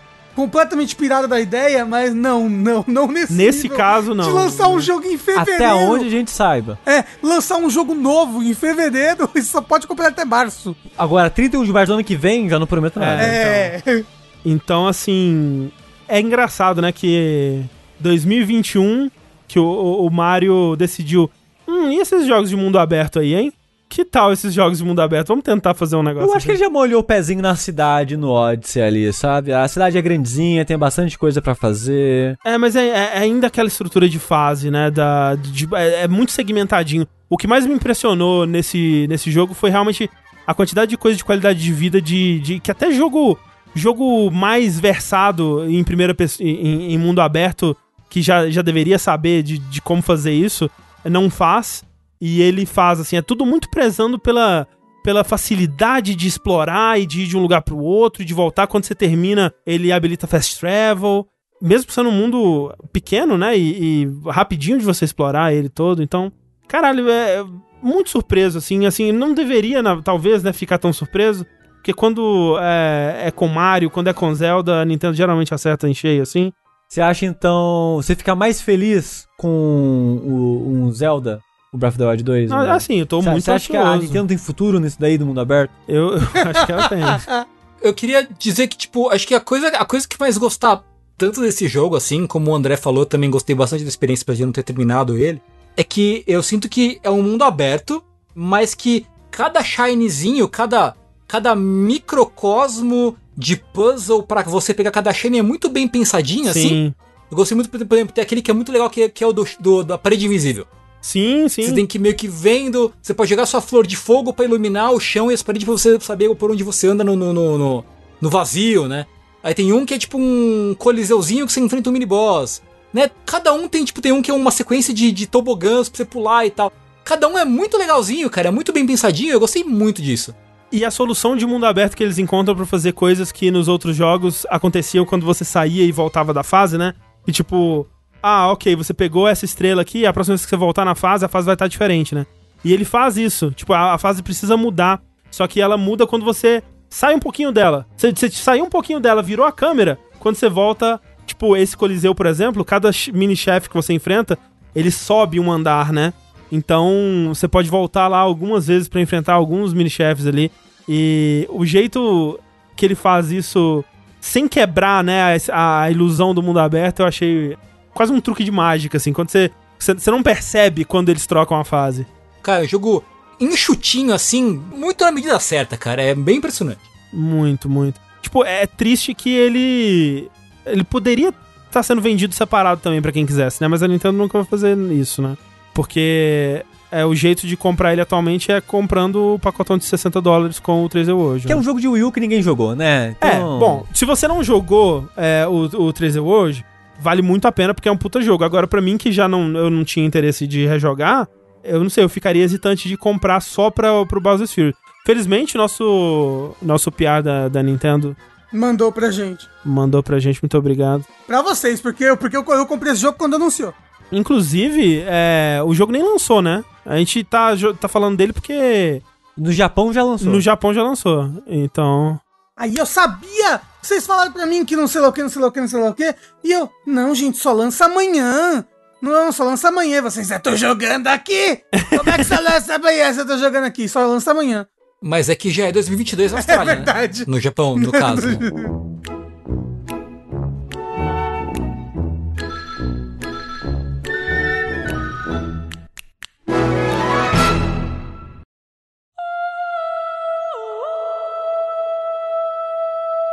Falando em plataformas 3D, eu gostaria de trazer aqui pra mesa hoje Para apreciação da bancada. Isso. Um jogo que lançou muito recentemente, acho que lançou semana passada, dia 4 de fevereiro, chamado Blue Fire. Hum. Tá inventando isso aí, Rafa. Que que é isso? Ele é um jogo, é um jogo indie de uma equipe, uma equipe pequena argentina. Olha só. Olha aí. Hum. Ele é um jogo arge- argentino, eu não sei falar argentino com sotaque argentino. É um jogo argentino de uma equipe de Córdoba. Eu nem sei onde é isso. Córdoba ou é Córdoba? É Codorna que fala, é o, é o pequenininha. que ele é um jogo que, pra uma equipe tão pequena, ele é bem ambicioso. Que que, que ele é? Ele é uma mistura de plataforma 3D, uma plataforma 3D que me lembrou assim até bastante o a Hatching Time, sabe? Então, uma mistura de plataforma 3D com Zelda e Hollow Knight. Aí, nossa, como assim uma mistura de plataforma 3D com Zelda e Hollow Knight? Como é que é? Ele é um jogo que se passa nesse mundo, nesse castelo chamado Penumbra, e você controla uma criaturazinha que lembra um pouco o, o Knight, sabe, de Hollow Knight? Parece mesmo. Uhum. É um, bi- um bichinho cabeçudo? É aquele um bichinho cabeçudo de duas espadas. Já é melhor, então pronto. E esse mundo, esse castelo, ele é como se fosse uma dungeon gigantesca. Uma dungeon gigantesca dividida em várias, em várias dungeons. Mas todas elas interconectadas. Você tá falando que ele é um. Um Metroid-like. É, é. Ele, é um- ele, é- ele, é- ele tem, ele tem um quê de buscação 3D. Assim, e eu digo que ele, ele lembra. Ele parece um Wind Waker porque esteticamente ele me lembra um Wind Waker em algumas coisas. E as dungeons, eu tenho muita certeza que eles tiveram muita inspiração nas dungeons de Wind Waker. Porque te- tem uma dungeon que é idêntica à dungeon da Decutria, assim, sabe? O ambiente interno e tudo mais. E por que Hollow Knight? Porque ele tem esse negócio de buscação. é, esse negócio de tipo, ô, tô passando por uma dungeon aqui que vai me levar pra outra dungeon, inclusive. Eu não preciso terminar essa dungeon pra ir pra próxima. eu talvez nem consiga terminar essa dungeon no momento. Mas aí eu passo pra essa outra dungeon que tá na direita, e por dungeon esteja mais, mais áreas, entendeu? Eu passo pra essa outra área e lá eu consigo um power-up que eu posso voltar pra essa área aqui e continuar, entendeu? Isso tudo nesse, nesse gigantesco castelo, né, em 3D. E ele lembra Hollow Knight também porque ele tem uns sisteminhas assim, tipo, tipo de charm, sabe? Tipo, você você pega uns, uns espíritos e você tem slots de espíritos e aí quando você chega no num save point, você você pode trocar os espíritos que estão que estão nesses nesses buraquinhos, sabe? Você pode comprar mais buraquinhos pra você poder equipar mais espíritos com você e todos os espíritos são habilidades passivas que podem até ajudar uma, uma, uma outra habilidade. Uma outra coisa que ele lembra de Hollow Knight, mas que na verdade é mais uma coisa de Souls, assim, ele tem Corpse Run, né? Quando você morre, você perde. Você perde seu dinheirinho. E aí você tem que. Você tem que ir até lá no, no seu corpo pra pegar o dinheirinho de volta. Mas de Zelda, ele tem tipo limite de dinheiro na carteira, você tem que achar carteiras maiores. Você, você acha uns NPCs que te pedem quests. Tem um NPC agora, tá vendo que ele tá usando a blusa de Waker, essa porra? Tem muita inspiração de Zelda. Então, tipo, é uma, uma mistura bem bacana. E eu acho que com o que eles tinham de recursos pra fazer esse jogo, eles conseguiram fazer uma experiência bem legal, assim. Tipo, eu nunca joguei um jogo assim que misturava esses gêneros da maneira que ele misturou. Ele não é um jogo muito grande, eu vi, eu vi gente zerando ele em, em 10 horas, assim, mas eu acho que ele tem mais ou menos. O tempo médio pra zerar ele é tipo 15 horas, assim, mais ou menos. Ok. Então, tipo, ele não é muito longo, mas ele, ele tem bastante dessa, desse sentimento bacana de. Ah, agora eu consegui a habilidade de andar na parede. Eu lembro que tinha um corredor aqui que eu não conseguia chegar. Eu posso voltar lá e explorar. Por quê? Explorando você encontra. Além de colocar mais dinheiro, que você pode pegar uma espada melhor, um escudo melhor. Porque ele, ele tem um combate que lembra muito um combate rudimentar de Zelda. Assim, sabe, com Locom. Aí desvia pro lado pro outro, bate, bate, bate, defende. É legal o combate? Eu achei, eu, eu achei divertido. Eu, não, eu acho que pra um jogo de, de, de 15 horas, ele se sustenta. Se fosse mais do que isso, talvez ficasse meio repetitivo. Porque. Porque você ganha coisas novas pros combates e os inimigos são interessantes, mas é, mas, é- mas é tipo, é um combate simples, como eu falei. É um combate rudimentar de Zelda, sabe? Eu diria que é- O quão frequente é o combate? não é tão frequente assim, tipo, ele tem. Ele tem mais plataforma, pelo menos na, na- até a parte que eu cheguei. Eu sentia que ele tinha mais plataforma do que combate. É, É. no- do vídeo que a gente tá vendo parece bem focado em plataforma. E uma plataforma que parece bem exigente, assim, em alguns pontos, assim. Achei. Tô achando interessante. Então, nessa parte do vídeo que tá agora, existem coisas no jogo que são como se fossem shrines do Breath of the Wild, sabe? São, são desafios. Né? Você, você encontra uma estátua com um bloquinho lá na frente. Se você interage com aquilo, você pode entrar num desafio de plataforma. É um desafio que tem, que tem tantas bolinhas pra pegar lá dentro. Normalmente, tipo, uma área super vazia com várias plataformas loucas. São as partes do que eu joguei, as partes mais desafiadoras do jogo são essas. E toda vez que você completa uma delas, você ganha um coração a mais. Inteiro. Você ganha um coração inteiro a mais. Então, tipo, é uma boa recompensa. É bem difícil, mas você pode ficar tentando quantas vezes você quiser, sabe? Tipo, se você morrer ali dentro, não tem um problema de corpse run. Não tem nada disso. Ele é tipo um desafio. Um desafio à parte. E se tiver muito difícil também, o jogo tem muita coisa que você ganha de movimentação nova, sabe? Tipo, pulo duplo, correr pela parede, esse tipo de coisa. Então, tipo, você pode voltar nasquelas que você achou muito difícil com habilidades mais fortes. Mas normalmente, todas as que você encontra desses desafios, você já consegue passar de cara com as habilidades que você tem. Você só seria realmente obrigado a voltar se você se você acha que mais, mais no futuro vai ficar mais fácil pra você voltar. Rafa, me tira uma dúvida. Como você ouviu falar desse jogo? Eu tinha, eu- ele apareceu no Nintendo Direct. Nossa. uma vez. É, e aí, quando ele foi lançar, eu vi, acho que o. O Overloader jogando. Aí eu falei, ah, lançou! Eu lembro que eu tava de olho nesse jogo. Aí eu fui lá, comprei. E olha que co- coisa curiosa, Sushi. Enquanto eu estava jogando ele, que eu, eu joguei ele um pouco em live, né? Comecei ele em live, inclusive. Apareceu o developer do jogo no chat. Olha aí. Ô, developer aqui, falando inglês, né? Porque eu não sabia espanhol e ele não sabia português, ele entendia um pouquinho, eu entendi um pouquinho. E aí a gente ficou conversando enquanto eu jogava, que o chat tava aqui. E ele deu, ele deu uma key do jogo pra gente distribuir agora aqui no podcast. Olha, Olha só que legal. Ô, louco. É verdade, ele falou, ah, a gente é da Argentina, não sei lá o quê, blá blá. Tem que distribuir agora, Rafa. Vou distribuir aqui, aqui no chat.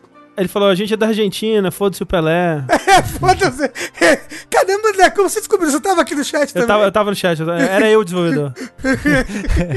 Eu era o Pelé. Isso. É, mas tipo, ele, ele é um jogo bem legalzinho, ele não tá caro na Steam. Obviamente ele é o dobro do preço no Switch, porque ele lançou por enquanto pra Steam e pra Switch, né? Mas na Steam tá um preço bem bacaninha. O, o único problema, o único problema dele, no PC, ele ainda tá crashando muito. É tipo, vai, a cada uma hora dele eu, ele crashou. O bom é que ele salva direto, então eu nunca perdi. Mas crashou de fechar, tipo, problema de performance também? Não, é não, tá? não, não, não. A performance ele tá de boa. Ele crashou, ele tipo, fecha o jogo, ele dá. Uhum. Ai, un, un- Unreal Error 1, 2, 3. Sei. Sabe? Aí alguma coisa da Unreal, ele tá crashando, no PC especificamente, e é. Tanto que se você for ver as análises dele e as notas, a maior parte das notas negativas é, ah, ele crasha muito, ah, ele crasha muito. E de fato, ele ainda tá crashando muito. Eu imagino que seja algo que eles vão conseguir corrigir com, uma, com um pouco mais de tempo. Mas é a única coisa, tipo, negativa que eu tenho pra falar dele mesmo, assim. A parte de, de plataforma, assim, de, de pulo e dash e tal, é satisfatória, gostoso, bem feito? Tipo, é, é nível o quê? A Hatching Time? Eu acho que é um nível Red Time. Eu acho que o Red Time ainda é um pouco melhor, porque o Red Time tem um foco muito grande nisso. Mas eu, eu, eu, eu- achei, eu achei ele, ele bem preciso. Tipo, vo- você, você logo no começo você já tem um dash, né? E o dash é super preciso. Tipo, no momento que você larga o botão do dash, o personagem para e cai, assim, tipo, puf. Então você consegue fazer muito bem as plataformas. Algumas plataformas eu achei muito pequenininha e eu caía, escorregava, mas a partir do momento que eu falei, não, que porra, eu vou passar disso, eu passei de primeiro. é só, só faltava você acreditar em você, Rafa. É, não, tipo, eu passei, fiquei umas. Morri umas 20 vezes seguidas num, num desafiozinho.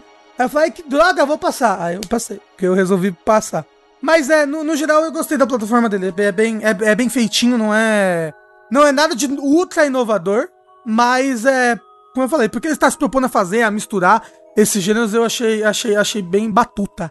Fica aí. Então é Blue Fire, né, o nome? Isso, Blue Fire, jogo indiezinho, top. Tá 30 reais no. no 30, 37 Ok. reais no, É justo. na Steam. É, e deve estar muito mais caro no Switch, porque, né? Switch. 91, Ah, não. segundo o chat. 91 no Switch, porque. Agora, no Switch é 30 FPS o jogo só, viu? No PC, no PC é 120.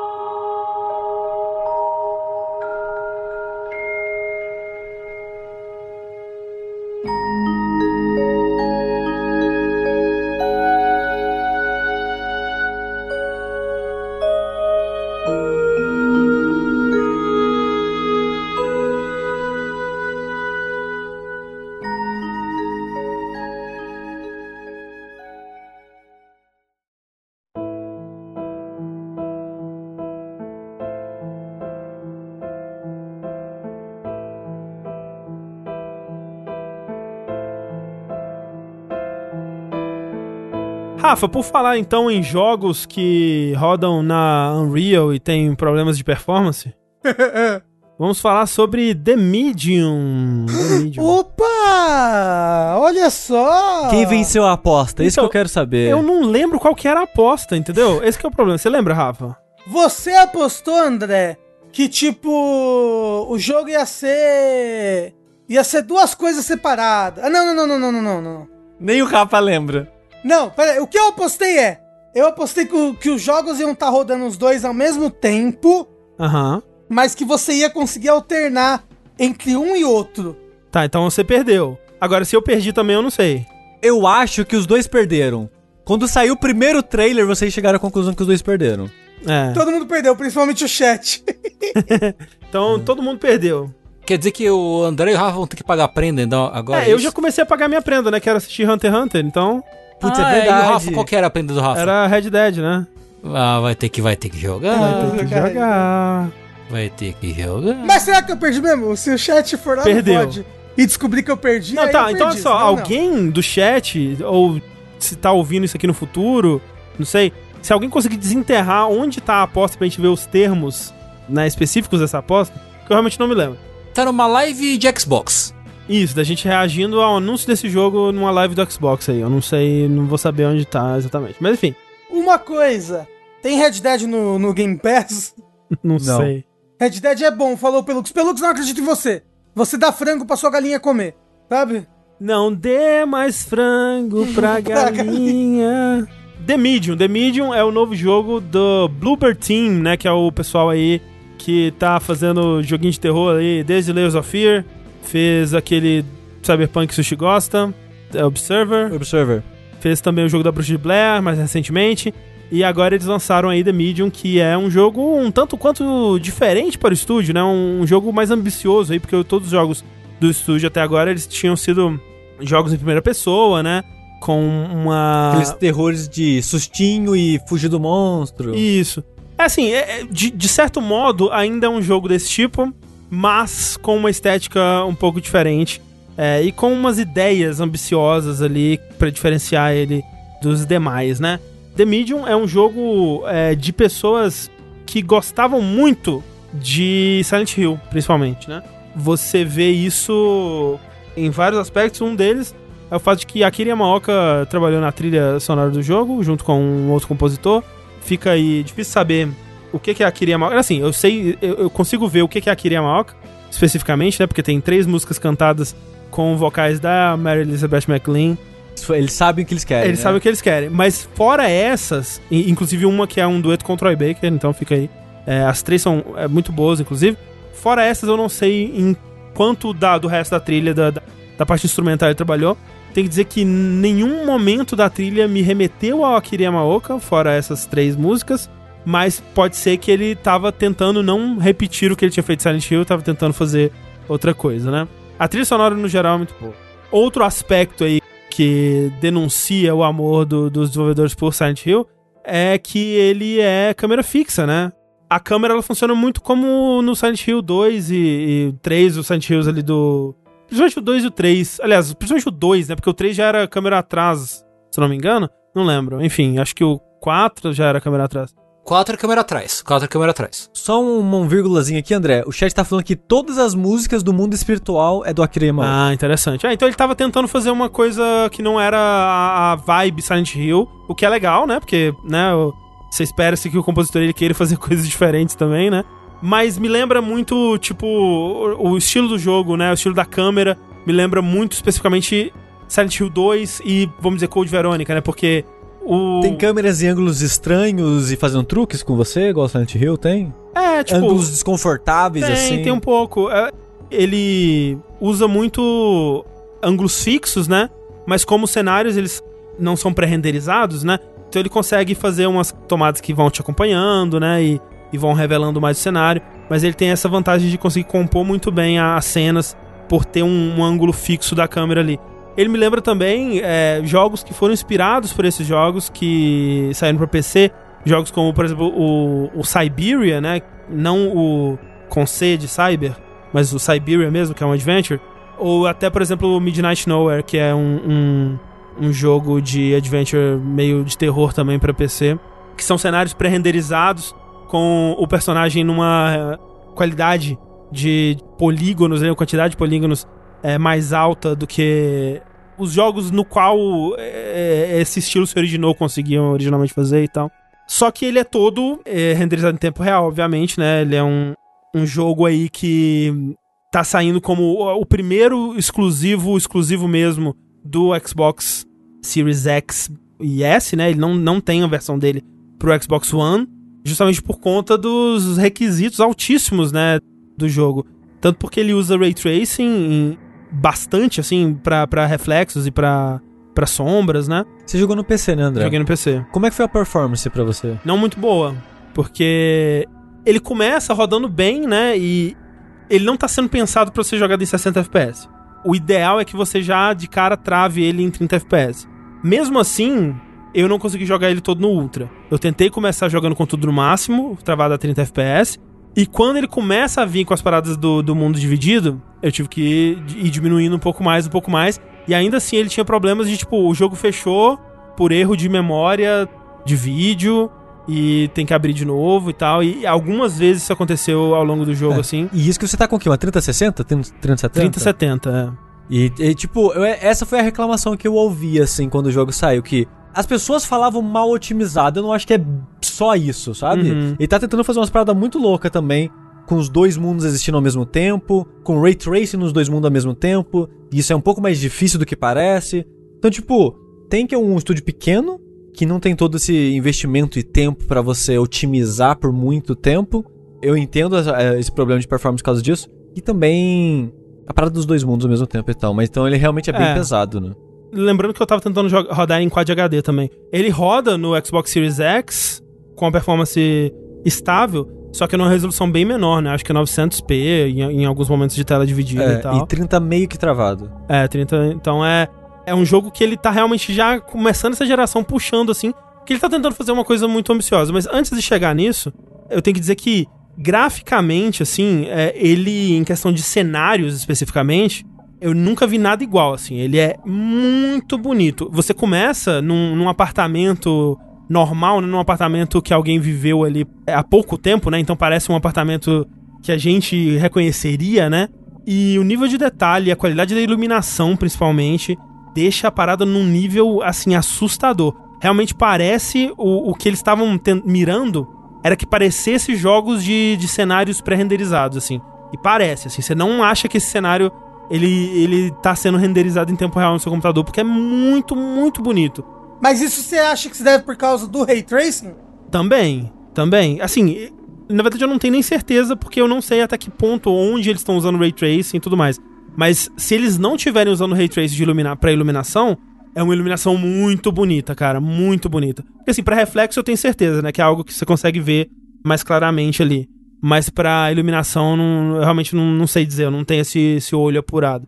Mas esse cenário do apartamento inicial, cara, é, eu podia passar o jogo inteiro nele ali, porque como é da hora, sabe? Tipo, o- a vibe, assim, é, a iluminação, né? E, o, e o, o clima que eles conseguem gerar pra esse apartamento é algo que, em questão de cenário de videogame, eu nunca vi antes. Especialmente pra esse tipo de jogo, né? Jogo de terror, né? Com essa vibe Silent Hill, né? Que tá tentando criar uma, uma coisa de terror psicológico e ele brinca bastante com espíritos, né? Então, essa ambientação que ele cria é muito, muito efetiva nesse começo. A história do The Medium é, é você é essa moça chamada Marianne, dando o, o básico, né? Você é uma médium, quem diria. Tem poderes paranormais, você consegue se comunicar com os espíritos e você passou a sua vida inteira, isso é uma coisa que você tem desde criança. Você passou a vida inteira tentando entender como usar esses poderes, o que, que você era capaz de fazer. Ao longo da sua vida você é, aprendeu a ajudar espíritos, né? Que estão com dificuldade para ir pro. para se libertar, né? Desse mundo. Então, logo no começo você tá indo ajudar no, no- na, na cerimônia de, de enterro, né? De velório, sei lá, do, do seu pai adotivo, né? Que era um cara que trabalhava com numa funerária mesmo. E você tem que mexer nas coisas dele, encontrar um, um clipe de, de gravata pra levar e colocar no, no corpo lá aju- terminar de arrumar o corpo para pro velório ou pro enterro, não sei. E nisso você acaba tendo que lidar com o espírito dele, né? Ajudar o espírito dele a partir dessa pra melhor, vamos dizer assim. E dar uma introdução, né, dos poderes dela. Ela usa esses poderes pra encontrar uns objetos escondidos no cenário, né? Ela tem uma um- meio que um- uma visão é do Batman, assim, que ela tem essa visão mais apurada da, do mundo. E aí quando ela tá nesse processo, né, que é uma, um evento muito pessoal pra ela, ela recebe uma ligação misteriosa de alguém que sabe dos poderes dela, até então ela nunca tinha encontrado ninguém é, parecido. E diz que tá precisando de ajuda, a- da ajuda dela, começa a falar de umas coisas enigmáticas assim. E sabe de onde ela, de onde ela veio, né? Ela tem amnésia da infância e tal. Sabe da- das origens dela e tudo mais. E fala pra onde ela tem que ir. Ela, intrigada, ela vai pra esse lugar. Que é um, um resort construído na, na época da, da Segunda Guerra, se não me engano. E que tá abandonado. E o jogo inteiro vai se passar aí, basicamente, né? E aí você vai entender que ele foi abandonado porque aconteceu uma catástrofe lá, possivelmente envolvendo espíritos, possivelmente. Você vai investigar o que aconteceu ali e nesse processo você vai encontrar é, outros espíritos e vai começar a experienciar esse fenômeno. Começa a acontecer esse processo de, de do mundo se dividir em dois, né? Onde ela enxerga o- a- as duas realidades ao mesmo tempo, a- o mundo material e o mundo espiritual. Ela não fica meio vesga, não? É, eu fico pensando como que isso é pra ela, né? Será que com um olho ela vê um, com o outro ela vê outro? É. E esse é o, o, o grande lance desse jogo, que é um tanto quanto peculiar. É uma ideia, né? Dá pra dizer que é uma ideia, porque assim, o jogo se divide, muitas vezes a tela se divide na vertical, às vezes ela se divide na horizontal, mas você é- vê sempre a mesma cena de duas perspectivas. Numa perspectiva ela tá no mundo real, na outra perspectiva ela tá no, no mundo espiritual. Mas sempre as mesmas cenas. Imagina que tá dividida a tela no meio, numa, numa cena ela tá pegando um copo é, no mundo real e ela tá, sei lá, numa cozinha. E no mundo espiritual ela tá fazendo o mesmo movimento de pegar o copo, mas na verdade ela tá pegando, sei lá, um, um olho de bode, não sei. Ou às vezes nada. Ou às vezes nada, ela tá segurando no ar, assim. E ela tá num mundo todo desértico, alaranjado, assim, todo bizarro e cheio de, de coisas é, assustadoras e, sei lá, tentáculos ou mãos e cabeças. Um mundo satânico do inferno, assim, basicamente. E é muito engraçado porque eles usam isso em cutscenes também, né? Então, por exemplo, a gente tá vendo agora uma cutscene que a tela tá dividida em uma das telas, ela tá vendo o espírito do pai adotivo dela, encostando nele, abraçando ele e tudo mais, e na outra tela ela não tá acontecendo nada, ela tá eh, segurando o ar e meio que não tem propósito das duas telas estarem acontecendo ao mesmo tempo, exceto pra dizer, olha, a gente conseguiu fazer isso aqui. Olha esse feito técnico que a gente fez. É, em cutscene especificamente, eu acho que isso podia ser legal, tipo, começar e terminar assim pra dar aquele senso de transição. Isso, isso. Mas o durante realmente não É, tem muito ser pra quê, todo né? assim, né? Tipo, seria legal talvez num, uns cortes criativos onde mostrasse um lado e depois mostrasse o outro, né? Tipo, É. ela tá tá mostrando ela no mundo espiritual aí corta e ela tá no mundo real abraçando ninguém, mas não tem muito sentido de, de mostrar os dois ao mesmo tempo. Fica meio cômico até assim. Porque pa- parece que. Ah, ela tá maluca. O que, que ela tá abraçando ali? Ela tá louca? Ah, não. Até porque me parece que a parte interessante do que tá acontecendo tá numa das partes só, né? Exatamente. Tá só na parte espiritual ali, né? E- esse é um dos problemas, especialmente quando vai pra parte de, de gameplay, né? Porque ele não é todo assim, né? E, e não é você que dita quando as telas vão dividir ou como elas vão dividir. São momentos da história que ditam, ah, agora vai dividir e você vai passar pelo próximo pedaço explorando assim. E é muito difícil, cara, pelo menos pra mim, né? A minha experiência é que foi muito difícil focar nas duas telas, né? E muitas vezes você precisa focar nas duas telas porque o, o que ele usa dessa mecânica é que, ok, às vezes vai ter um objeto que aparece no mundo real, mas não aparece no mundo espiritual. Às vezes vice-versa, né? Às vezes uma coisa tá sendo representada aqui de uma forma, tá sendo representada ali de outra forma. E você tá explorando esse mundo, você tá andando por ele, né? E é difícil, tipo, você parar, ok, agora eu vou olhar nas duas como estão as coisas, ok, vamos continuar a explorar. E essa exploração pra mim nunca se tornou algo natural. Eu sempre tava prestando mais atenção em um do que no outro, e aí eu, de repente eu, ah, é, tem o outro, né? Tem que olhar no outro também.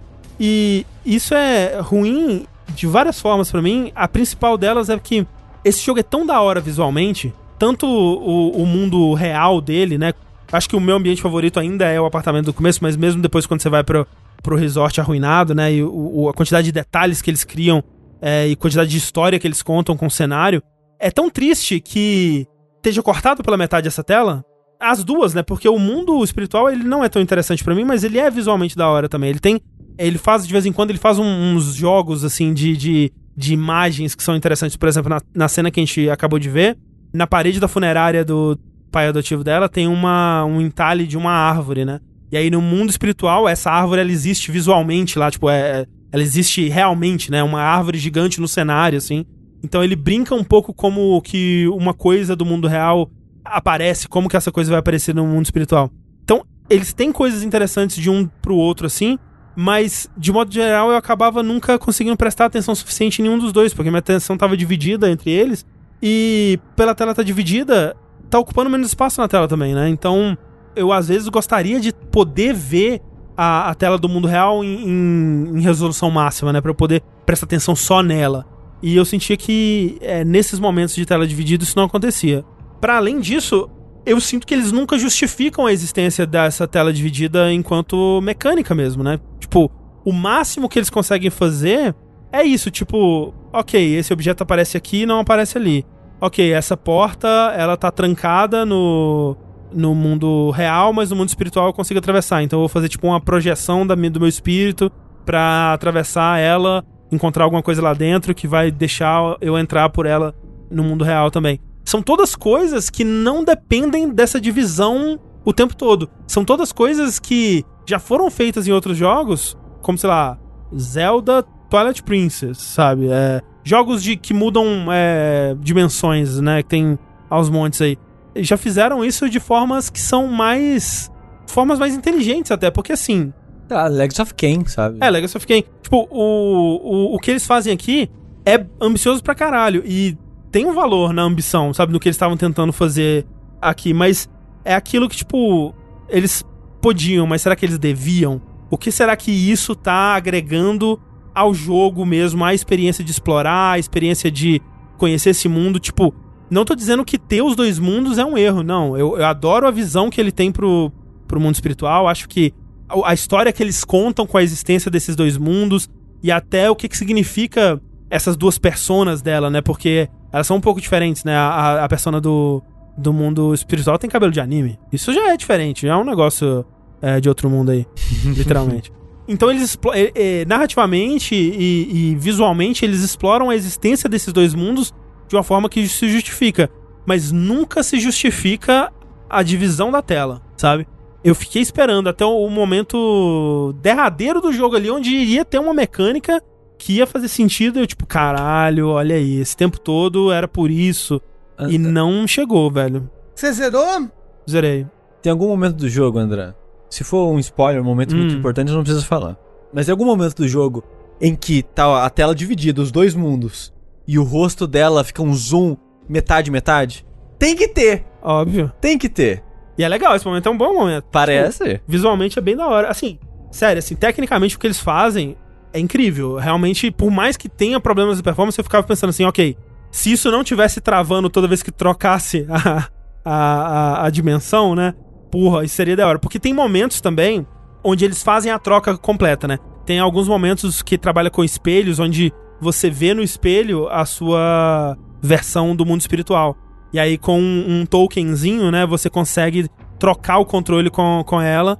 E aí você vai controlar ela dentro só do mundo espiritual, depois trocar de volta e fazer essas coisas. E tem um momento específico que é uma set piece assim de fuga, onde você tá correndo pela floresta e vai trocando com flashes assim, vai trocando de um mundo pro outro.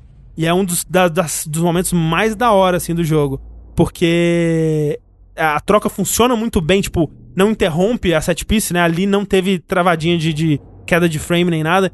Então toda vez que trocava e ia mostrando as coisas diferentes, as coisas acontecendo, como que aquele lugar que você tava no mundo real, como que aquilo era interpretado no mundo espiritual. E essa troca ia acontecendo o tempo todo, assim, né? Ficava alguns frames em um e já ia pro outro e tal. Isso justifica já a tecnologia de dois mundos ao mesmo tempo, né? Justifica. Mais até do que a tela dividida. Muito mais do que a tela dividida. Tipo, a tela dividida é que é- eu acho estranho, sabe? Tipo, se você pudesse trocar a hora que você quisesse, se você talvez pudesse dividir quando você quisesse em algum momento, talvez. Que por quê? Por que, que eu falei isso? Porque fazia sentido, né? Faz sentido para o jogo você ter a liberdade de fazer as coisas, né? É, e tipo. Sabe, é, ele- eles, eles parece que eles tiveram essa ideia, eles criaram um sistema que possibilitaria essa ideia, Eles patentearam essa ideia, patentearam essa ideia. o que é uma, uma coisa que eu acho erradíssimo. É, não, é, a gente vai falar mais sobre isso no próximo verso de notícias, mas assim, eles. Parece que eles fizeram tudo isso antes de descobrir se realmente essa ideia renderia um jogo de fato, né? Mecânicas interessantes pra um jogo inteiro, assim, porque eles não, não tiram muito disso, sabe? Tipo, eles têm um, um conjunto de, sei lá, cinco mecânicas, basicamente, que eles usam, que se repete ao longo do jogo inteiro. Tipo, da primeira vez que a tela divide fora da, da introdução do jogo, né? Quando você tá realmente no resort, quando o jogo começa de verdade, a primeira coisa que você aprende a fazer é usar o poderzinho que você consegue pegar no mundo espiritual pra colocar eletricidade num gerador que tá desligado, né? Pra você abrir ou ligar equipamentos eletrônicos. Né? Então você põe a energia espiritual no gerador no mundo espiritual e ele começa a funcionar no mundo real. Essa mecânica até o final do jogo, exatamente o mesmo gerador, exatamente a mesma coisa do mundo espiritual. Tipo, isso acontece, sei lá, velho, umas oito vezes ao longo do jogo, assim, tipo. E, a mesma coisa para as outras coisas que ele te pede pra fazer, tipo, ah, aqui tem um, um, um lugar que é uma fonte de lembranças, né? E aí a fonte de lembranças gera poderzinho. Você precisa do poderzinho pra s- tirar o poderzinho dali pra fazer coisas. Por exemplo, tem partes que tem umas mariposas que você só passa por elas se você conseguir gerar um escudo espiritual. Então você precisa desse poderzinho pra atravessar. Você precisa pegar o poderzinho. Pra você pegar o poderzinho, você precisa encontrar no cenário um item que você coloca lá que gera a lembrança e ela gera energia. Isso do, do item pra colocar pra gerar lembrança, várias vezes ao longo do, do jogo. Então, eles têm um conjunto limitado de ideias que se repetem ao longo é, da experiência toda e que não vai muito além disso, de encontrar um item aqui e colocar ali. O jogo tem inventário, ele tem sistema de combinar e ele quase não usa, cara. Ele não tem praticamente nenhum puzzle assim de encontrar itens e descobrir como os itens funcionam entre si, uma coisa mais Resident Evil assim. Ele tem um momento muito Resident Evil que lembra o Resident Evil 3, que você tem que ficar mexendo com as válvulas de, uma, de um esgoto lá, que é bastante Resident Evil. Mas é o. Acho que é o mais complexo que ele, que ele chega a, a fazer desse tipo de coisa. Ô, André, ele tem monstro. Ele tem monstro, Rafa, mas não combate. Hum, dá tiro no monstro. É, ele, não, ele não tem combate. Ele tem um monstro, ele tem alguns monstros, na verdade, mas ele tem um monstro principal, que é dublado pelo Troy Baker, na verdade. Até, até porque a gente sabe que senão o sindicato não deixa ter dublagem no jogo, se você não bota Todo jogo Baker, precisa de pelo menos no um. Troy Baker. E é um daqueles monstros de. do tipo que a Bloober já fez várias vezes, que você tem que fugir dele, tem uns momentos de stealth onde você tem que segurar a respiração pra ele não te ver, você consegue agachar, esconder numa, numa, num coverzinho pra ele é, não te procurar ali e tal. Mas por ser em terceira pessoa, eu imagino que seja mais tranquila essas partes. É mais tranquilo. Tem uma parte, especialmente na primeira vez que ele aparece, que você tem que fazer, você tem que fugir dele. E é uma câmera meio Crash Bandicoot assim. E você tem que ir virando pro, pros lados certos, né? E a, a- o game design ali não foi muito amigo e eu fiquei. Eu morri umas 15 vezes nessa parte. E aí perde o medo e vira raiva, né? É, e aí quando acabou, eu já não tinha mais medo nenhum do, do bicho, assim, basicamente. É um design bem legal, o bicho, inclusive. Tipo, muito do, do mundo espiritual é baseado no trabalho de um artista polonês, né? O jogo inteiro, ele... Eu não sei se o Bloober é um estúdio polonês, eu acho É, que é. é. É, o jogo inteiro ele se passa na Polônia, inclusive. E é baseado no, tra- no trabalho desse artista polonês, que eu não vou lembrar o nome agora. Talvez o pessoal no chat saiba dizer. É um nome muito, muito polonês, muito É, complexo. eu não saberia pronunciar. Zdzislau Bes- Beksinski. É esse cara aí. O trabalho dele é incrível. Se você procurar esse nome no Google, você vai ficar assim, caralho, que parada foda, né? E eles tentam emular um pouco do estilo dele, não é tão da hora quanto o estilo dele, mas o estilo do. o- os monstros que eles criam eh, são baseados no trabalho dele, muito do da, da arquitetura, vamos dizer assim, do mundo espiritual é baseado no trabalho dele. E é bem único, assim, você não costuma ver em, em jogos esse tipo de coisa, então nesse sentido é, é bem da hora. Eu, enquanto um grande cagão pra jogos de terror, eu tomei alguns sustos. Tem um jumpscare em específico que é filho da puta, assim. Fiquei bem chateado com o jogo, mas achei tranquilo. Especialmente à medida que você vai avançando, né? Que você vai perdendo medo, você vai entendendo que tipo de susto que esse jogo vai dar, como é que ele vai fazer com monstros e, e jumpscares e tudo mais. E, mas pro final eu tava só seguindo de boinha, assim, sem muito medo. André, Hum. resume pra mim. Você gostou do jogo? Gostei, gostei do jogo. Especialmente por não ter muito jogo desse tipo. Câmera fixa, né? Ele é quase um adventure, né? Que eu vi algumas pessoas dizendo. É, eu gostaria que ele fosse mais. Esse que é o lance pra mim, tipo, velho, será que não tem ninguém pra falar que, cara, olha esse ambiente inicial dessa casa. Será que não tem ninguém pra falar, olha que legal que seria se o jogo fosse aqui, nessa funerária. É uma casa de umas pessoas que moram em cima de uma funerária, Sushi. Isso daqui é um ambiente de jogo de terror pronto, caralho. Não precisa de de, de resort comunista de mundo espiritual Beksinski. Não precisa disso é muito mais legal. Aquele cenário inicial muito mais legal, cara. E eu queria que se passasse ali, velho. Resort comunista é uma ideia muito boa. É boa, né? É, É. boa. Imagina, nós quatro num resort comunista, um, um totobo água de foice e martelo, não sei. Mas sabe o que que é, Rafa? Não é nem ser resort comunista. É um resort comunista abandonado e, e destruído com o tempo. Tipo, eu já vi esse tipo de cenário tantas vezes em videogame, sabe? Então, assim, eu, eu, eu queria que ele se mantivesse na parte do Resident Evil ali sem combate, né? Tipo, Resident Evil sem combate é um adventure, né? Basicamente. É, o Resident Evil, ele, na- no começo, ele tinha muita pegada de adventure ainda, de tudo que você interagia no mundo, ele tinha uma respostinha, uma coisinha pra Sim, fazer, que é muito sim. coisa de adventure, né? Você vai clicando no mundo Você e... clica na porta e ela fala um negocinho, né? Exato. É. E depois foi perdendo isso com o tempo, mas no começo ele era muito um adventure com combate. Sim, e ele tem muito disso ainda, né? Tipo, muito de pegar um item pra resolver uma parada aqui. Eu queria que ele focasse mais nisso, que ele tivesse puzzles mais complexos, é, mais exploração, menos monstro te perseguindo, menos divisão de mundo. Mais tiro. Você não terminou o Observer, né? Ele é o jogo mais assim dele, você diria?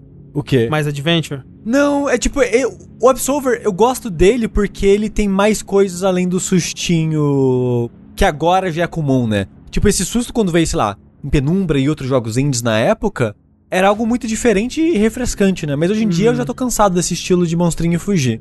Por exemplo, Laser of Fear eu já não acho tão interessante assim. Mas o Absolver, você é um detetive cyberpunk num, num mundo, num setting muito interessante, né? E você é um detetive. Você tem a parada de de estar tentando investigar um assassinato e você tem a parada que escaneia o cenário pra coisas biológicas, então você pega o DNA e junto com aquilo, e você tem a parada que escaneia coisas tecnológicas pra você funcionar em aparelhos eletrônicos. E de vez em quando, felizmente, raramente tem bichinho, um monstro no no Observer. Observer. Observer.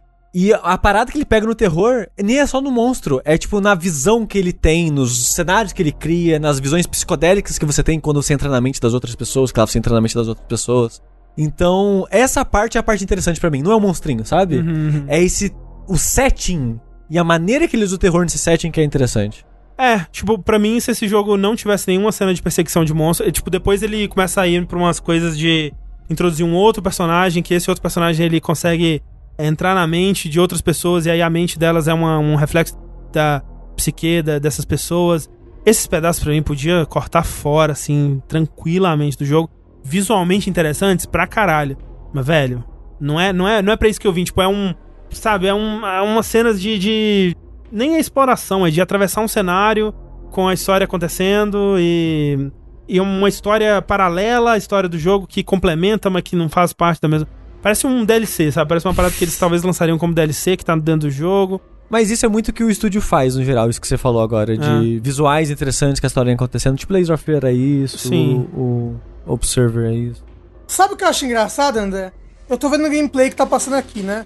E eu tô achando o cenário do mundo dos vivos muito mais assustador do que o Mas cenário é dos isso. mortos, assim, É sabe? exatamente. O do mundo é é muito fantástico, né? Muito labirinto fauno, sei lá. É, então, e eu acho que tem valor nisso. Tipo, tem valor nessa coisa mais, né, inspirado, mais surreal, inspirado no, no artista lá que a gente falou e tal. Mas eu acho sempre o cenário do mundo real muito mais interessante, muito mais da hora, muito mais bonito, muito mais tecnicamente, né, interessante até do, do que eles conseguem criar com a, a iluminação, né, e aquilo tudo que eu falei já. Então, a personagem, aqui que pergun- perguntou o que eu achei da personagem em si, e ela nos envolve muito, né? Tipo, a- quando chega o final do jogo, você sabe quem é ela em relação, tipo, à, família dela, de onde ela veio, quem são. Quem é o, o pai dela, né? Quem, tipo, qual que é a história dessa, dessa pessoa, por que, que ela tem esses poderes, o que, que aconteceu na infância dela que determinou a vida dela como ela é hoje. Mas eu não sei se eu conheço ela, eu não sei quem é ela, eu não sei.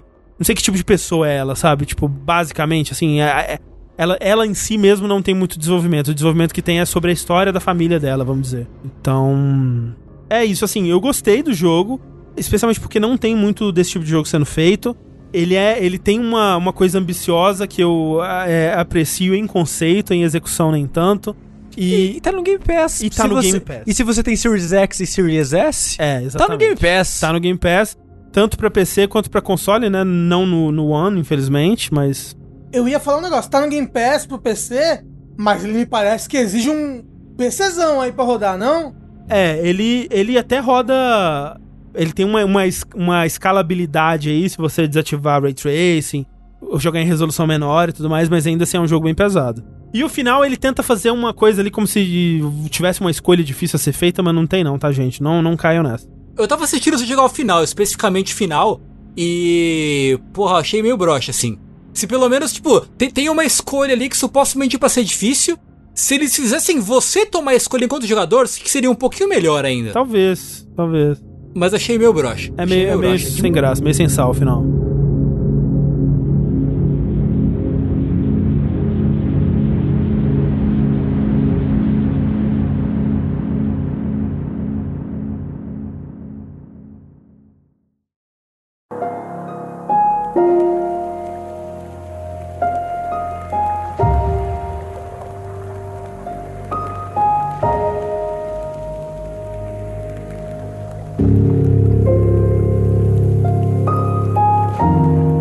Jogos que dão medinho, mas não tão medinho assim, queria falar um pouco sobre um joguinho indie, né, que saiu esses dias aí, que é chamado Ender Lilies, cujo nome eu sempre tenho muita dificuldade de lembrar. Eu não- Eu não sei porquê. Eu sempre penso em três nomes antes de Ender Lilies, eu, eu não sei porquê. É um nome que não fixa na minha cabeça. Eu penso em Endemol, que não é o do jogo. Que, que é aí que você tem um outro problema, né, André? Daí. É, exato. Droga. Enfim, Ender Lilies é um joguinho que você começa é, com uma menininha acordando, uma menininha de cabelos brancos, de vestidinho branco, ela acorda em um mundo meio desolado, mas ela dança sozinha, porque ao lado dela tem o quê? Um, o tal do Cavaleiro Negro. É um cara que tá lá, junto com ela quando ela acorda, e fala: Ó, seguinte, deu uma merda aí, eu não lembro de, de, de quem eu sou, você também não sei quem você é, mas vamos aí.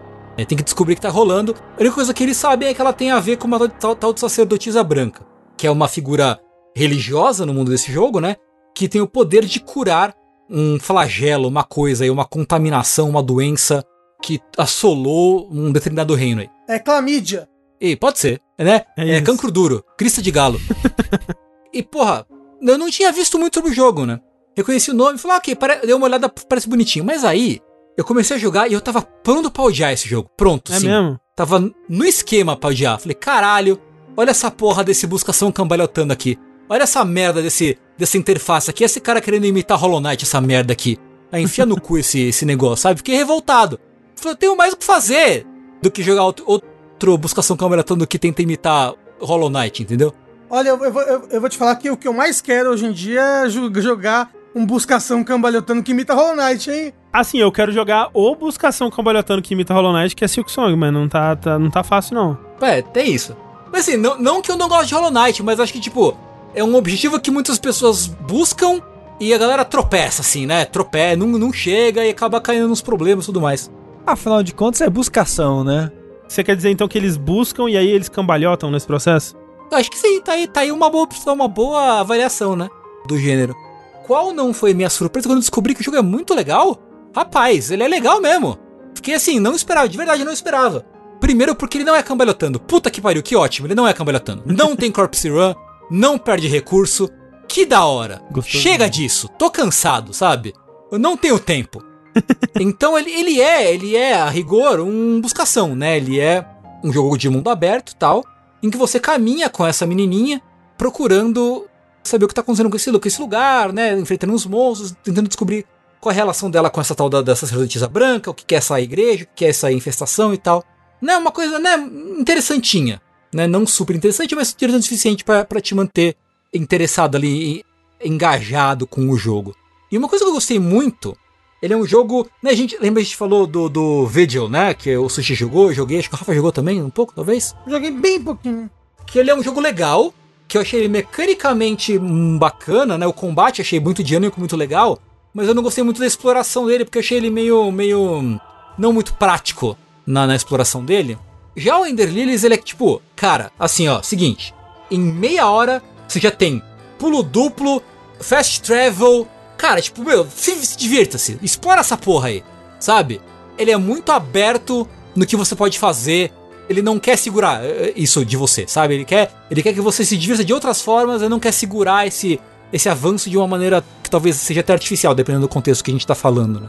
Você fala, pô, o jogo podia muito ter, já ter me dado um pulo duplo essa hora, né? Mas esse jogo não, ele te dá logo de cara.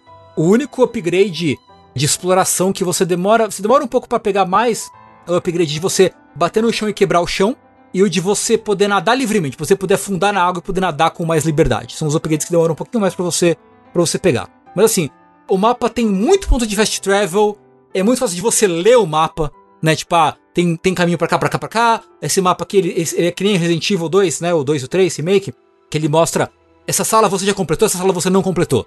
Então é muito fácil de você saber, né? Tipo, porra, tô perdido agora, abrir mais habilidade de exploração. Porra, pra onde eu vou agora? Ok, eu olho o mapa e eu sei Uhum. onde é. possivelmente tem lugares em que eu não, não explorei Um bom ainda. mapa é fundamental, né, pra esse É. tipo de jogo. Pra mim é Nossa, um jogo demais. vive ou morre. Ah. É dep- a qualidade do mapa. É, é, foi uma das coisas que eu não gostei, por exemplo, do Cyber Shadow, né? Porque ele é um jogo de exploração que não tem mapa. Isso me incomodou bastante. Mas aqui é, ele é bom, fácil de ler, puta, excelente, muito bom. Isso por si só já é bem legal. Essas coisas já são bem legais, eu achei. Mas, uma coisa que eu achei, mua, beijo do chefe, é que ele pega um aspecto do, do buscação moderno que não é tão reaproveitado quanto deveria ser, na minha opinião. Que é aquilo que eles fazem no Aria, Dawn of Sorrow e também no, no Order of Ecclesia, que é usar habilidades dos inimigos. Bloodstained, porra. Nossa, eu amo, eu amo, eu amo pegar a habilidade do inimigo e usar. Nossa, é um fetiche quase pra mim. Então, porque qual é que é? Esse Cavaleiro Negro que você começa, né, quando você acorda, ele é a sua primeira arma, ele é seu ataque básico. Né? Quando você aperta, aperta o botão de ataque, a menininha meio que tipo se encolhe e vê meio que como se fosse o stand, né, o espírito do Cavaleiro Negro e dá tipo um combo. Né? Ele dá três ataques e depois desaparece. Né, tipo, você obviamente não, ele não dá três ataques num, num botão, né? Ele tem um combinho de três botões que dá um, um, Uhum. né, um combinho ali e ele some. E tem alguns inimigos que você pega o poder.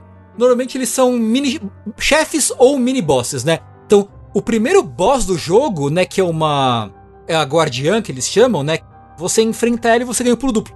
Você pega outro mini boss, você invoca um espírito que fica rodando uma bola de ferro no lugar. Tem outro que você pega, é um mago fungo que joga uma nuvem de veneno no- onde você tá. Tem outro que é um corvo que fica andando, é, ele fica voando junto de você e gasta o recurso quando ele atira. Ele atira automaticamente, tiro teleguiado pra onde tem o inimigo. Então, assim, tem muita variação e muita possibilidade de você usar essas habilidades, né? Porque você pode equipar dois sets, né? Dois conjuntos de três habilidades cada. É sem, acho que é sempre a espada e outros dois. Eu não lembro agora se você pode desequipar a espada ou não. Mas você pode né, fazer esse- esses dois decks de três habilidades cada para você se poder lidar com diferentes situações dentro do jogo. E assim, você pode pensar, ah, sacanagem, né? Porra, bobagem. Não precisa. Vou aqui com o meu golpinho, meu combinho básico e, meu, fechou. E não, cara. O jogo exige que você saiba usar é, as skills pro seu, né, no- a, a seu favor, porque o combate ele não é tão rápido quanto o Virgil era, por exemplo, não tem, não tem árvore de habilidade nem nada, mas ele é um combate que ele por vezes ele é mais lento, ele é mais cadenciado, mas às vezes ele é caótico, tem muito inimigo na tela, brotando de vários lugares, ah, inimigo voando, jogando magia, e você toma muito dano, né? Não, você não tem, né? Você passa de nível, mas eu não acho que muda nada, não senti que muda nada passar de nível, além de inimigos ficarem mais fortes, talvez. Porque você toma bastante dano constantemente. Então você não pode sair porra louca só batendo dano espadada, né? Você tem que saber empregar as magias que você pega dos inimigos, né? Ô Tengu, sabe o que você tá me lembrando muito? O Order of Ecclesia, né? Porque o Order of Ecclesia você também tem, tipo, são slots de tatuagens, e aí você equipa os slots de tatuagens, né? E aí, tipo, até mesmo o seu ataque normal é uma tatuagem do braço, mas pode ser um milhão de coisas, né? Ou a tatuagem das costas, não lembro. Mas, tipo, é bem louco, tipo, seus botões são os seus poderes que você equipa, né? Não tem, tipo, um ataque básico sempre, né? É, é uma habilidade que tá equipada ali. Isso, isso. É bem por aí. É bem por aí. A espada é o único recurso que é infinito. Você pode ficar machando e todos os outros gastam, né? E você recupera é, sentando no save point. Do- do- tem, tem uns banquinhos ou caminhas que a menininha vai lá, senta. E lá você pode dar upgrade na- nas skills, né? As magias, se você pega uns, umas pedrinhas, umas luzinhas que dá upgrade na- na- nas magias que você tem. Você pode equipar, equipar relíquias, tipo, ah, essa relíquia aumenta a força das magias. Essa relíquia dá mais espaço de relíquia, eu acho. Tem, tem poucas relíquias que eu, que eu encontrei no jogo. O level up eu não sei pra que serve, sinceramente. Você tem um, tem um número que aparece no canto superior esquerdo da tela, que você vai subindo de nível. E assim, não senti mudança de, de força, não senti nenhuma alteração. Né? Você pode pegar no mapa, você pega itens que aumentam sua barra de vida. Mas assim, fora isso, eu tive a impressão que quanto mais você sobe de nível, mais fortes ficam os inimigos. Não sei se é só impressão ou não. Se for isso, eu acho muito legal, na verdade. Talvez seja algo que vai ser implementado mais pra frente, mais profundamente, porque ele tá em Early Access ainda, né? Então, vamos lá. Vamos falar sobre isso. Eu ia falar isso. Eu vi esse jogo e eu fui correndo pra Steam pra comprar, mas correndo assim. Caralho, que legal! Vou jogar uma pro- protagonista que é uma menininha kawaii. E ela invoca uns stands. Caralho, olha que arte bonita, que legal! Olha! que- Então, eu não sabia que era Early Access. Eu não sabia. Eu fui jogando, fui assim, amarradaço. Falei, cara, que jogo maneiro. Eu tô gostando demais de explorar, do combate, não sei o quê. Aí eu cheguei a uma parte que era uma barreira, né? Tipo, eu fiquei um tempão dando voltas sem saber, caralho, pra onde eu vou, pra onde eu vou, pra onde eu vou. Achei o lugar. Puta, finalmente eu vou avançar nessa merda desse jogo. Cheguei lá. Tem uma barreira. Esse lugar não está disponível na versão preliminar do jogo. Eu, tipo, puta que pariu! Nossa, uma brochada. Que ódio! Que ódio! Nossa, cara. Early Access, né? Assim, eu, eu acho. Especialmente depois de ter visto a, a, né, acompanhado a história de sucesso aí do Hades e tal, tem que fazer Early Access mesmo. Mas longe de mim, de preferência. né? Né? Proibido early access na frente das crianças. É, sim, Sujeita a pauladas. né? É tipo, não, eu não tenho nada contra, assim, mas se eu soubesse, eu iria com outra expectativa, assim, Ah, sabe, sim, pro sim. jogo. Que nem, tipo, eu joguei o, o Buscação da Diddlit de Lodos e, tipo, de boa, sabe? Joguei um pouquinho ali, eu espero isso aí, tudo bem, não tem problema não. Mas eu, eu vim pra ele esperando que já fosse um jogo completo, e não é um jogo completo. Então eu fiquei um pouco frustrado, assim. Eu confesso que fiquei triste. Confesso. Sabe quem que me lembra essa protagonista, Tengu? A Maria do Castlevania, sabe? Sim, sim. Né? Que, ela, Ah, de chamar os bichinhos. que ela é uma menininha que tem uns bichinhos também, né? Que invoca os bichinhos pra ajudar ela. Dá pra jogar com a Maria no. Tem Jota Knight. Não, não, não, não, não. Mas a, a Maria Silva, na verdade, ela tá adulta, não é legal. Dá, dá, dá pra jogar com a Maria criança, acho que naquele Portrait of Ruins, não é, Tengu? Ah, dá pra- Não. Eu, é, não é que você joga com ela, porque Portrait of Ruins, todos os personagens extras são duplas. Aí a dupla é ela e o Richter, não é? Ah, não, é que tem, tem ela como extra, né? Verdade. É, isso. É, não, fato, fato, fato. Uma coisa é que o jogo tem uma vibe. Eu, eu, che- eu comecei achando que ia ser uma vibe Hollow Knight, mas é uma vibe muito Nier que esse jogo tem. Ah, De música, de visual, de tipo de história. Né? Porque toda vez que você enfrenta um boss e purifica ele pra pegar o poder, ele tipo tem meio que um flashback, uma mini cutscenezinha mostrando a história desse personagem, né? Isso é bem Nier, isso é bastante Nier. Né? E a música, a música é muito, muito. evoca muito Nier pra mim. Né? Uma coisa meio bem singelinha, com um vocal feminino bem suave no fundo. Ah, a essa protagonista, ela é muito bonitinha. E quando você aperta o botão de esquiva, ela se joga pra frente, ela dá um, dá um peixinho assim, ela se joga toda, toda estrambelhadinha pra frente assim. É muito bonitinho. Cambalhotando, né? Né? Ela qua- quase uma cambalhota, quase uma cambalhota. e ela tem uma vibe meio menina do Nier também? Como é que chama? Kainé? Tem, tem, tem, tem. Mais, mais nova, talvez. Legal. Muito legal, especialmente isso de você poder pegar os poderes dos inimigos, de ser um, um combate um pouquinho mais cadenciado, mais devagar, mais, mais estratégico, bonito, tração bacana, uma historinha engajante o suficiente, assim tal. Mas o Early Access naquela hora acabou comigo. O, o estúdio é ocidental, Tengu? É o que? Você sabe? O Eu jeito é o quê? que Botar na é, lista não. de desejos. Eu, eu acho que é chinês ou coreano. Fica aí o mistério. Eu não sei de onde, de onde é Dev, mas se eu tivesse que chutar, eu diria que ele é do, do assim, Sudeste Asiático, Sei, né, ali, aquele, aquele pedaço ali, né, o Japão e o pedacinho do Sudeste Asiático. ali. sei. Vamos ver se o Chico consegue descobrir. Tô entrando no site deles. Binary Haze o nome do estúdio. É Binary Haze Interactive. Presents. About. Ah, o site deles tem texto em inglês e japonês, deve ser um estilo japonês, então. ah, É, isso japonês. estúdio japonês, olha aí, legal. Ah, bacana. Você sabe uma coisa que eu lembrei que eu não falei do, do meu joguinho, mas que eu tenho certeza que vocês não iam gostar, mas pra mim não foi um problema?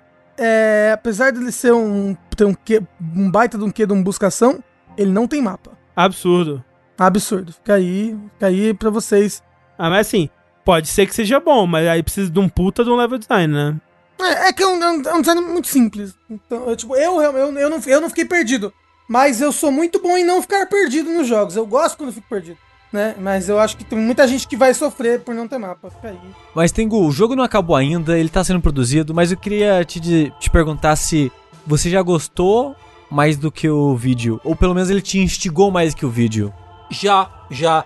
Eu achei que eu fosse gostar mais do vídeo no fim das contas por causa do combate. O combate dele é muito dinâmico, tem muita coisa, upgrade em arma, skill tree, blá blá blá blá. Mas eu acho que no fim das contas eu gosto mais dele. Por causa da variedade de coisas das skills dos inimigos, sabe? Aham. E eu acho que o combate é mais interessante na média. Porque o vídeo eu desisti, eu não, não, não aguentei peitar ele inteiro, não. Cansei rápido demais. É, eu não voltei pra ele não. Eu, eu acho que pra esse eu, eu me empolgaria, empolgaria de voltar e tal. Mas pro vídeo eu acho que não mesmo, realmente não. Cara, esse, o cara, Ender Lilies, eu acho que é um jogo que tá aí uma. Talvez entre um dos melhores jogos do ano aí do, de 2021, hein? Opa, Olha aí, hein? Olha aí, De ousado. repente. Mas ele vai lançar em 2021? Esse é o quê? Se sair em, 2000, se sair em 2021. O que eles, o plano do estúdio é lançar até o final desse ano. Segundo Vamos eles, ver. no terceiro trimestre. Olha aí. Porra, assim, está na minha lista de desejos, vamos lá. Então, 2022, aguardamos aí. Enderman.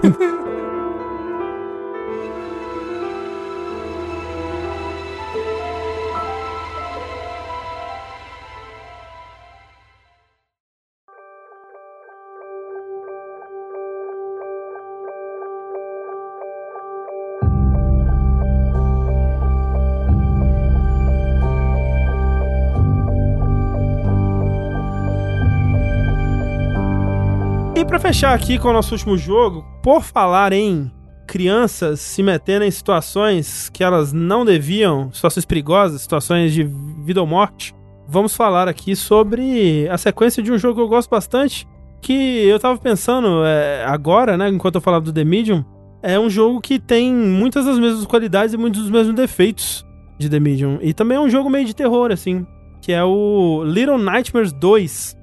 Little Nightmares, né? Na verdade, Little Nightmares é um, um jogo, né? O Little Nightmares, o primeiro, foi um jogo de quê? 2017, talvez? 2016, 2017 ali?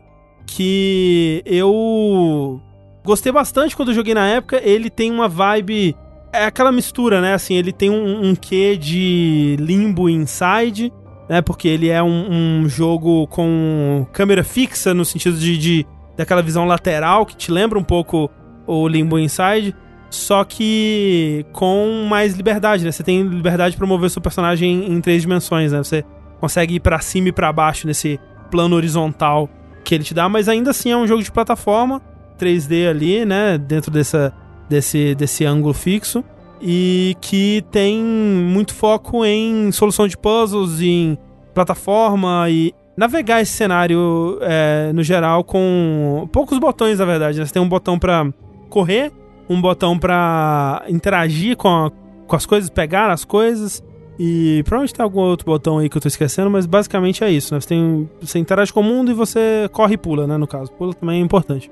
E assim, o primeiro Little Nightmares, ele é um jogo que ele tinha uma vibe, na questão da história dele, muito. Lembrava um pouco aquele Coraline, né? Essas coisas meio Tim Burton, assim, que mistura essa, essa pegada lúdica, contos de fadas, histórias infantis, com uma coisa mais assustadora, né? E é, monstruosa, né? Essa estética fofinha misturada com a estética grotesca. E ele demorava um pouco mais até mostrar para onde ele estava indo, né? Ficava um, um tempo no começo só sugerindo coisas, sugerindo um clima meio assustador e a presença de coisas assustadoras que talvez existam aqui até um ponto que você talvez poderia imaginar que talvez não, talvez seja a imaginação dessa criança ou, ou sei lá, seja um pesadelo, né, ou alguma coisa assim. Até ele mostrar que realmente não, esse é um mundo desgraçado, tem monstros e as coisas desse mundo querem te matar mesmo. E esse já começa daí, assim. Então, o, Little Nightmares 2, você joga com um novo protagonista, né? No, no, no primeiro você jogava com essa menininha Six, que tinha um, um capuz de chuva amarelinho. E nesse você joga com o Mono, que é um, um menino que tem um. Supostamente um menino, eu acho que é um menino. Tem um, um saco de, de, de, supermercado na cabeça com aqueles dois furinhos. Ele não tem co-op? Não tem co-op. O 2 tem. Na minha cabeça eu tinha co-op. Então, não tem co-op. Eu uhum. tenho quase certeza que não tem co-op. Não, o 2 tem co-op, era uma das coisas que eles estavam vendendo o jogo em cima Então, eu não sei se ele tem co-op, mas ele tem cooperação entre dois protagonistas. Eu não acho que ele dá para ser jogado com duas pessoas. Ah, não, não, não, tá bom. Então é um jogador só. É um jogador só, mas ele. Você passa boa parte do jogo acompanhado de uma, uma outra personagem. Que os caras não fazem nenhum mistério, tipo, eles fazem 30 minutos de mistério, mas é a protagonista do primeiro jogo, né? Então, assim, você. É, esses dois personagens eles passam boa parte do jogo é, juntos. E, e, até funciona bem, assim, porque a, a IA ela acaba sendo um pouco de um. dando algumas dicas, né? Então, por exemplo, se se a solução do puzzle é você ter uma, uma, uma parte, por exemplo, que é um puzzle um, tanto quanto obtuso, assim, que você tem que. Tem uma sala que tem uns brinquedos, aí tem uma sala que tem um raio-x. Uma máquina de raio-x. E aí a ideia é que você tem que pegar esses brinquedos e olhar eles no raio-x para ver qual deles dentro tem uma chave que você precisa para avançar. Só que, tipo, é meio obtuso você ter essa ideia de trazer o brinquedo da outra sala para essa sala, ligar o raio-x, olhar o brinquedo. Então a, a Six, né, a, a menina que te acompanha, ela já começa a segurar os brinquedos. E quando você tá na sala do raio-x, ela começa a querer usar o raio-x. para te mostrar, olha, isso aqui dá pra mexer, isso aqui dá pra usar. Quando você vai pra sala do raio-x, ela já vai imediatamente para trás do raio-x. para você usar o raio-x nela. Então, eles usam esse tipo de coisa meio que como pra tornar puzzles que seriam mais obtusos mais claros, né? É, então, a inclusão dela é bem legal. Mas ele é um jogo, como eu tava dizendo, ele é um jogo muito mais de terror mesmo, assim. Ele tem muito mais jumpscare, ele tem muito mais cenas é, aterrorizantes, né? Eu acho que o que esse jogo faz de melhor é na construção de mundo dele, porque assim como no The Medium eu tava falando que eles, como eles têm o controle da câmera, eles conseguem fazer cenas muito da hora. Little Nightmares 2 é a mesma coisa, assim. Tem uns enquadramentos de cenas, assim, que vão, vão estar comigo, assim, é, é, por algum tempo, sabe? Um, umas, uns momentos visuais, assim, que são com aquele enquadramento perfeito, com aquela iluminação perfeitinha que eles conseguem fazer, porque eles sabem onde vai estar a câmera nesse momento aqui. Eles conseguem fazer vários truques com isso, que são, que são bem da hora. E no geral, ele segue a, a uma estrutura parecida com a, a, do primeiro, que os puzzles eles são, em sua maioria, simples, né? Você tem que, às vezes, interagir com o objeto do cenário. Vocês são crianças, mas vocês são muito menores do que o mundo que vocês estão habitando, né? Então, um adulto, uma, uma criança de verdade, ela bateria, sei lá, na cintura de um adulto, mais ou menos, né? Uma criança das proporções dessas crianças aí que tem, sei lá, parece ter uns 10 anos, alguma coisa assim. Mas na verdade elas batem no joelho do, do, dos adultos desse mundo. Então, assim, todo mundo e todas as pessoas desse mundo, eles são muito maiores. Então. Eles não são gigantes, então. Não dá pra saber se o mundo é gigante ah, ou se tá. eles são pequenos, né? Mas meio que todos. Todas as crianças desse mundo são meio que nas proporções de vocês, assim. Ok. Então, pra você subir uma escada, é uma, uma escalada, assim, pra você subir num móvel, né? Você tem que puxar a gaveta, talvez, para você conseguir escalar o móvel. Ou então usar, né, os dois personagens, um dá pé pro outro e eles conseguem passar assim. Os puzzles, eles são. Eles então envolvem esse tipo de, de manipulação do cenário pra né, encontrar, chegar do ponto A ao ponto B. Mas mais do que no primeiro, ele tem muito de alguns set pieces, assim, onde o jogo ele vira uma coisa mais vamos dizer, ação, assim, que são cenas que são muito. de muito espetáculo visual, né? Elas são muito bem feitas, assim. É, olha a qualidade da animação, de qualidade de animação única que eles usam, né? São. Muitas vezes são cenas onde criaturas estão te perseguindo e. né, a quantidade de coisas que acontecem nessas cenas é impressionante pra caralho. Fico pensando o quão maior é o orçamento desse jogo em comparação com o primeiro. Especialmente que o primeiro ele se passa todo dentro de uma instalação, né? Não vou dizer onde exatamente, para talvez alguém não tenha, não tenha jogado ainda. Eu não joguei o 1, eu deveria? Eu acho que deveria. Eu gosto bastante do 1. Gosto bastante do 2, com algumas ressalvas também. Eu acho que eu gosto mais do 1. Já terminou o 2 então? Terminei.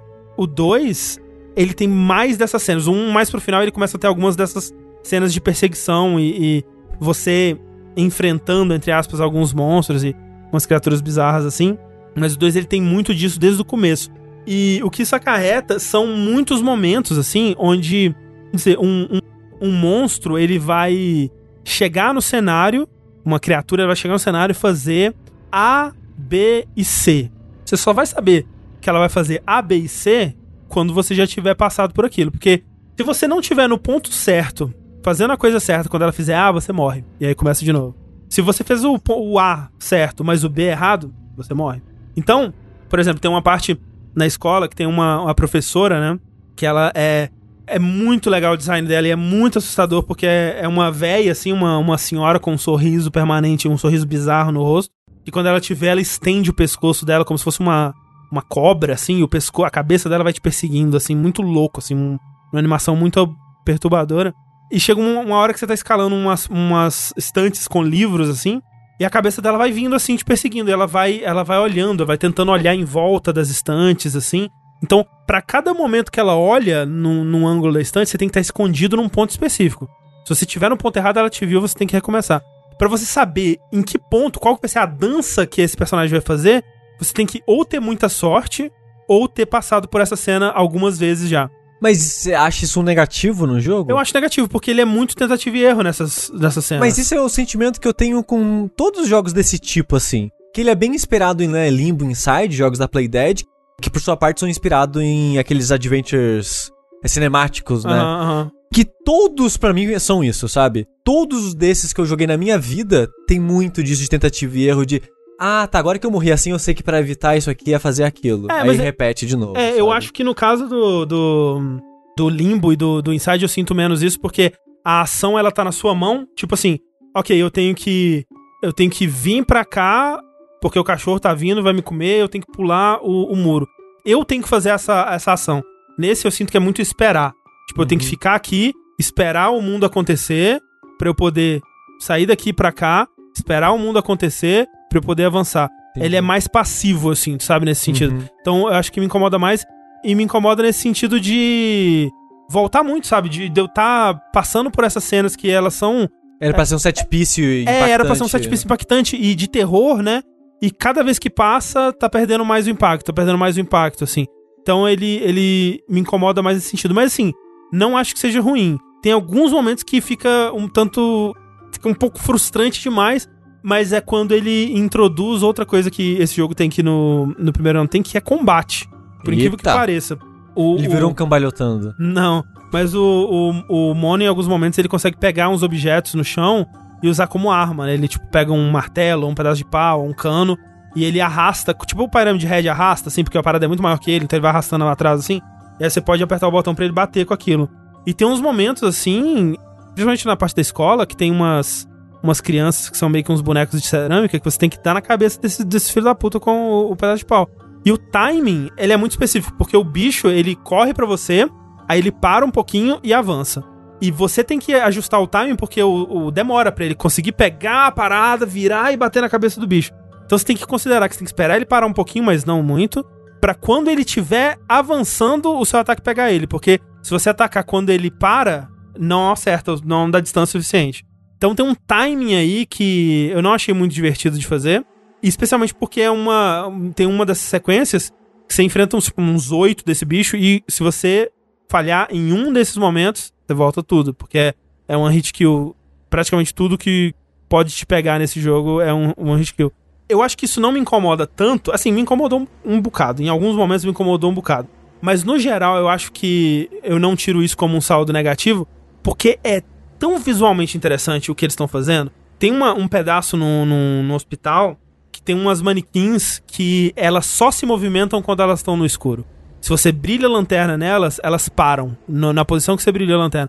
E é tão assustador, cara. É tão da hora isso. Tipo, você tem que tá fugindo delas, mas ao mesmo tempo você tem que parar e virar a lanterna pra trás de você, porque senão elas vão te alcançar. É muito legal. E quando elas te alcançam, você morre e você tem que refazer tudo. É meio frustrante. Mas é tão legal, o conceito é tão legal. As criaturas que eles fazem são tão legais, os designs, sabe? Essa professora, esse cara que a gente tá vendo no vídeo agora, que é o, o comecinho do jogo, que é meio que um, um caçador com um saco de pano na cabeça, lembra o cara do Resident Evil 4, talvez. É tão legal, é, tão- é tudo tão assustador, é tudo tão é, é, visualmente interessante, assim, toda a composição de cenários, né? E como eu tava falando, né? O primeiro ele se passa todo dentro de uma instalação, e esse se passa. Ele começa no campo, você pega um barquinho e vai pra cidade, né? Então na cidade ele tem uma variedade muito grande de ambientes, né? Você passa por várias coisas dentro da cidade. E são uns conceitos tão legais, assim, de você tá passando por um bar e no bar só tem as roupas das pessoas por cima da, da- das cadeiras, assim, como se as pessoas mesmo tivessem desaparecido, acontecido alguma coisa e só sobrou a roupa delas e o bar inteiro, assim.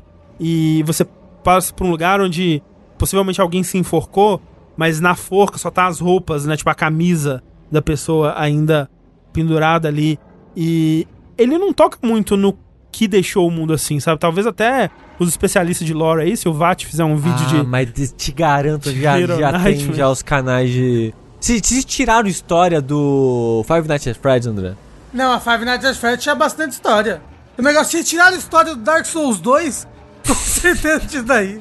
É, talvez tenha como entender o que aconteceu nesse mundo, mas não fica muito exposto na história principal que eles contam. Então, assim, o, o, o Little Nightmares 2 ele é mais do primeiro, com mais mecânica, sabe? Ele é um jogo muito mais mecânico. Como eu disse, ele tem combate, ele tem essas coisas de co-op, ele tem momentos onde ele referencia mecani- mecanicamente, talvez, Portal, né? Eu não vou entrar em- em exatamente o que ele faz, mas é muito criativo, é muito legal. Ele é mais ambicioso com a escala, o escopo do jogo, mas eu acho que eu gosto mais do primeiro, porque ele é mais uma escalada de loucura, assim, sabe? Esse ele já começa no pau e vai até o final, assim, na loucura, no, no- na insanidade completa no, no, no, dedo no cu e gritaria, assim. E, E o 1 é mais contido também, né? Uma experiência mais É. curta, mais enxuta. ele é, o um é mais curto, o um, é, um eu terminei numas 3, 4 horas, esse eu terminei numas 6, 7 horas. 6, 7 horas. É, Eu achei que ele ia ter mais pelo preço dele, né? Ele tá bem caro, né? É, tá quanto? É, na Steam ele tá 150 reais. Uau! É, olha, tá caro. Uau! No- nossa! É, a versão normal, assim- a, versão, a versão Deluxe é 200 reais. Mas o que- Cara, o, O que será que vem na Deluxe? Será que é mais chapéuzinho pro, pro protagonista?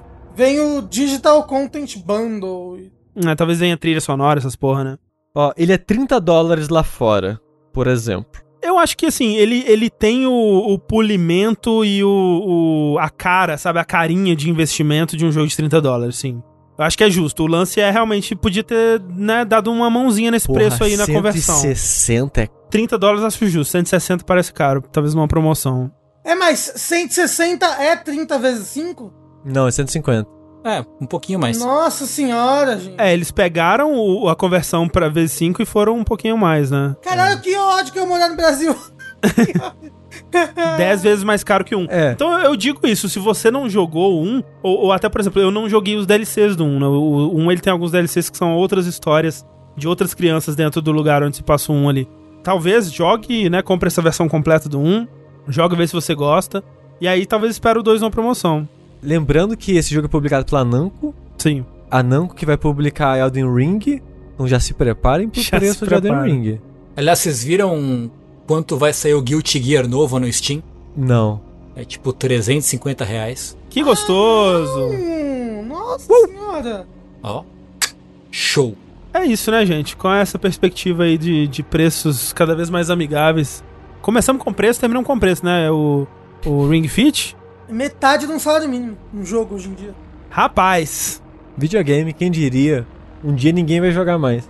não, um dia ninguém vai comprar mais, né? É, porque não vai jogar. É. O torrentinho aí, gente. Ah, ok, você tem um ponto, você tem um ponto, você tem um ponto. torrentinho. Nunca nos abandonou. Nunca joguei. E com isso, gente, a gente encerra mais um vértice sem Bleach, né, Tengu? Dá, dá aí os seus 3 centavos sobre Bleach. Não, deixa o Tengu falar completo sobre ele no próximo vértice. No próximo vértice. No próximo vértice, olha No aí. próximo vértice. Fica, Merece, merece. fica aqueles, aqueles três hira- hiraganazinhos no canto da tela ali. Um teaser do que eu quero falar no próximo vértice. Tô na metade do Hitman 2. Olha aí. Já Quem jogou sabe- um? Um inteiro, tô na metade Porra. 2, fazendo todas as missões de história e Silent Assassin em todas as fases. A fase da, da corrida não é maravilhosa? É excelente. Tô agora na metade, terminando de fazer a. a cidadezinha lá. Como é que é mesmo? Mumbai? O- Não, não, não. Terminei Mumbai, tô na, na vilazinha americana lá, esqueci o nome. Ah, sim, sim, sim. Maravilhoso. Maravilhoso. Maravilhoso. Talvez a melhor, a minha Mumbai, favorita do 2. eu- ela tem uma, um arquétipo de fase de ritmo que eu não gosto muito, que é de, de cidade, assim, E mas ela tem multidão tal. multidão, mas ela tem uma, parte legal que é a parte de Bollywood, que é muito divertido. Eu gosto do mistério que você tem um alvo que você não sabe quem é. Sim, sim. Não gosto de andar na cidade. É, eu também não. Mas é. Olha só, então, no próximo verso de jogos, Bleach, opiniões do Rafa sobre Bowser's Fury. E 3D World, que né? O Sushi vai jogar também. Eu vou jogar de novo. É verdade, né? O Sushi vai jogar 3D Foi World. combinado a gente fazer jogar esses negócios aí. E o Sushi vai nos dar aí seu veredito final sobre a trilogia Hitman. Já fica aqui a palhinha aqui, o salto do 2 pro 1 um é meio assustador. É verdade. André, fiquei sabendo que a gente vai jogar algo amanhã de tarde, é verdade? É verdade. Ó, já vou deixar em público aqui pra gente não poder arrumar uma desculpinha e não fazer, hein, Rafa? Amanhã de tarde, sexta-feira, é, de tarde, também conhecido como, eu e o Rafa vamos jogar Resident Evil 5 em co-op. Ai, meu Deus. Pá, pá, pá, pá, pá, pá, morre zumbi! É, você quis dizer Magines? Imagine. É o nome dos zumbis do 5. Ah, são seus amigos? São meus brother. então é isso, gente. Enquanto a gente não começa, então, inclusive, Rafa, eu, eu sou o Chris, tá? Obrigado. Ok, ok, tudo bem. Enquanto eu não sou o Chris, eu sou André Magini. Eu sou a Sheva. Eu sou o Rafael Zumbi. E eu alcancei a saturação global total. Uma boa referência. Fica aí pra quem entende. Até a próxima, gente. Tchau, tchau.